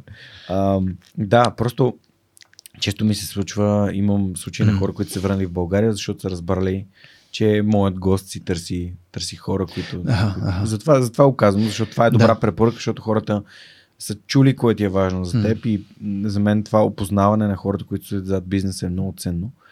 Да. И просто ако Ами, а, а ние сме сравнително малък екип, т.е. ние не сме голям работодател и а, по-рядко ни се налага да променяме а, и да търсим много хора. А, начина ни, ние, наши, нашия бизнес модел е такъв, че той с, ние с малко хора може да правим много. А, аз, нали, това, което разказах в началото, че сме се отказали да правим инвестициите в самите производство. производства, да. М. И може би затова ни е по-лесно. Знам, че в а, а, други бизнеси, до които имам достъп, там положението е доста трудно в момента с намиране на хора. И се надявам, че това ще се промени. И все Да. повече, повече хора, които слушат подкаста ти по света, ще си кажат, ето тук има някаква среда и някаква култура, която ми е интересна и бих се върнал заради това. Надявам се, аз след като получих М. съобщението от Ками от Австралия, което слуша подкаста ни Ага. от а, далечна Австралия, Мгм. въпреки че е мигрирала с семейството си преди Да. да. 30 години, А за мен е валидация, че хора извън България ни слушат в момента. Супер. И разбират, че в България случват неща като хармоника, М. за което ти благодари на теб, че Има. продължаваш. А, сега е много по-лесно. Може да дойдеш за един месец, може да дойдеш за два, може да дойдеш за една година. Нали, това не са такива съдбовни решения, като едно време, когато заминавам, връщам се. Това... Пътуваш Така Франция, че, не знам да. колко часа до Германия, 48 часа в автобус. Да, те бяха тежки пътувания, тежки заминавания. Сега всичко това е много по-лесно и човек от Австралия може да дойде да види как се чувства тук, какво може му хареса. А, България е много по-различна от преди 10 години, от преди 20 години. Много бързо се променя. София, аз, аз ти казах, аз съм се върнал от преди повече от 15 години, нямам никакви съжаления се чувствам страхот. А, така че бих препоръчал на всеки да пробва. Както и препоръчвам на всеки, който живее в София и не е пътувал да пътува. Мисля, че е много важна част от това да си намериш мястото. И да си разшириш мирогледа. Да, и да не съжаляваш в смисъл, да не си кажеш един ден, «Е, аз защо стоях тук само, не, не отидох да видя какво е. Отиваш, виждаш, хареса ти, не ти харесва, връщаш се. Отиваш другаде. Уизер, Ryanair. Лесно е. Да, ми, абсолютно. Тая свобода. Да, тази свобода да пътуваш и да запознаваш с хора и култури Да. и да развиваш себе си си. струва даденост, но тя е от съвсем скоро. И за... Да. Да. Люба, за финал искам да ти задам Давай. въпроса Последен. как според теб да направим България едно по-щастливо място? А... На всички ли го задаваш този въпрос? Напоследък да. Аха. И? Има ли фор... формула такава, за която повече Универсална не. Не, все още не. А, България не е много нещастно място. Ако се замислиш, ако погледнеш глобално нещата, всъщност зависи коя България, но България има много неща, които могат да се променят и ние виждаме, че се започна някакви процеси и вече има някакво по-такова осъзнато общество и може по някакъв начин позитивно да погледне, въпреки всичко, което тук нали, виждаме последните дни. Има, нали, всякакви хора, има място за всеки, но според мен има някакъв позитивен процес, който върви. А, не знам глобално нещата, доколко ще. Чакай, че тук забихме в съвсем друго. Как да стане България едно по-щастливо място? А, Да, да го формулирам така. да. Какво да направим или какво зависи от нас, за да направим България едно по-щастливо място? А, моята теория е, че България е доста добро място. Оттам тръгвам, че нали, ам, това, което на много хора им липсва, а, и ние сме много малко в България и повечето проблеми могат да бъдат решени много лесно. Е, това е моето впечатление. Ам, и пак опираме до добро образование и по-малко корупция и така нататък. Качествена среда. Еми, да, то е свързано. Супер. Любо, благодаря ти. Въпреки, че има много места, които не са по-щастливи, нали така? Извинявай, тук се загубихме се на този въпрос. Не ми, те, то е, очевидно е дълбок въпрос, над който разсъждаваш и Да. за това ти благодаря. М. Защото няма лесен отговор на този въпрос. И Ами пак то е много индивидуално. Има хора, които ще се чувстват страхотно, има хора, които а, ги е страх. няма какво да не е страх. А? Винаги можем да потърсим някой да поискаме помощ. подкрепа. Да, така е. А благодаря, че беше с мен днес. Пожелавам успех, свърхчовешки успех на хармонията. Продължавайте се така да, да, да разказвате, да образовате, да развивате важността на качествената храна и вкусната храна. Добре. Мерси. Просто е, за мен е привилегия, че мога Надявам да се много хора да чуят това, което разказвам и да тръгнат по същия път и да направят а, нещо още по-добро. Да. Това би било супер. Така е. Познавам, след като познавам и, и тебе и доста от хората, които създават български продукти по качествен Мгм. начин, смятам, че има шанс. Да. Така е всъщност. Има едно, много, много хора, които се появиха в последните години и се включиха в този сектор и това е супер. Да, уж в България не може да имаш качествени производители, но всъщност има невероятни Да. продукти. Да, така е. Наистина. И ще се появяват те първо още, сигурен съм. Обеден съм. Добре, затваряме. Затваряме. Благодаря ви, че бяхте с свръхчовекът с Георги Ненов за пореден вторник. Знаете, че ако искате да ни подкрепите, най-лесният начин е просто да слушате и да споделите с вашите приятели това, което чухте или пък видяхте в YouTube последните 2 часа и половина и почти 3. За мен беше истинска привилегия да се до Любоноков, съосновател на Хармоника и предприемач, човек, който вярва в това, че трябва да се дава и че по този начин нали, развиваме България и място става едно по-добро. Ако искате да ни подкрепите, както последният човек, който е станал част от нашето свръхчовешко общество, е именно Виргиния Петкова, а може да отидете на сайта на свръхчовекът и в горния десен ъгъл има едно бутонче подкрепини, което ви води до една страйп страничка и възможност да ни подкрепите с малко месечно или пък еднократно дарение, което да направи това, което правим тук възможно и за напред. А, това е най-прекия път. Благодаря ви за това, че ни слушате и че всеки следващ вторник очаквате новия епизод в платформата, която използвате. Благодаря ви и до следващия път. Чао, чао!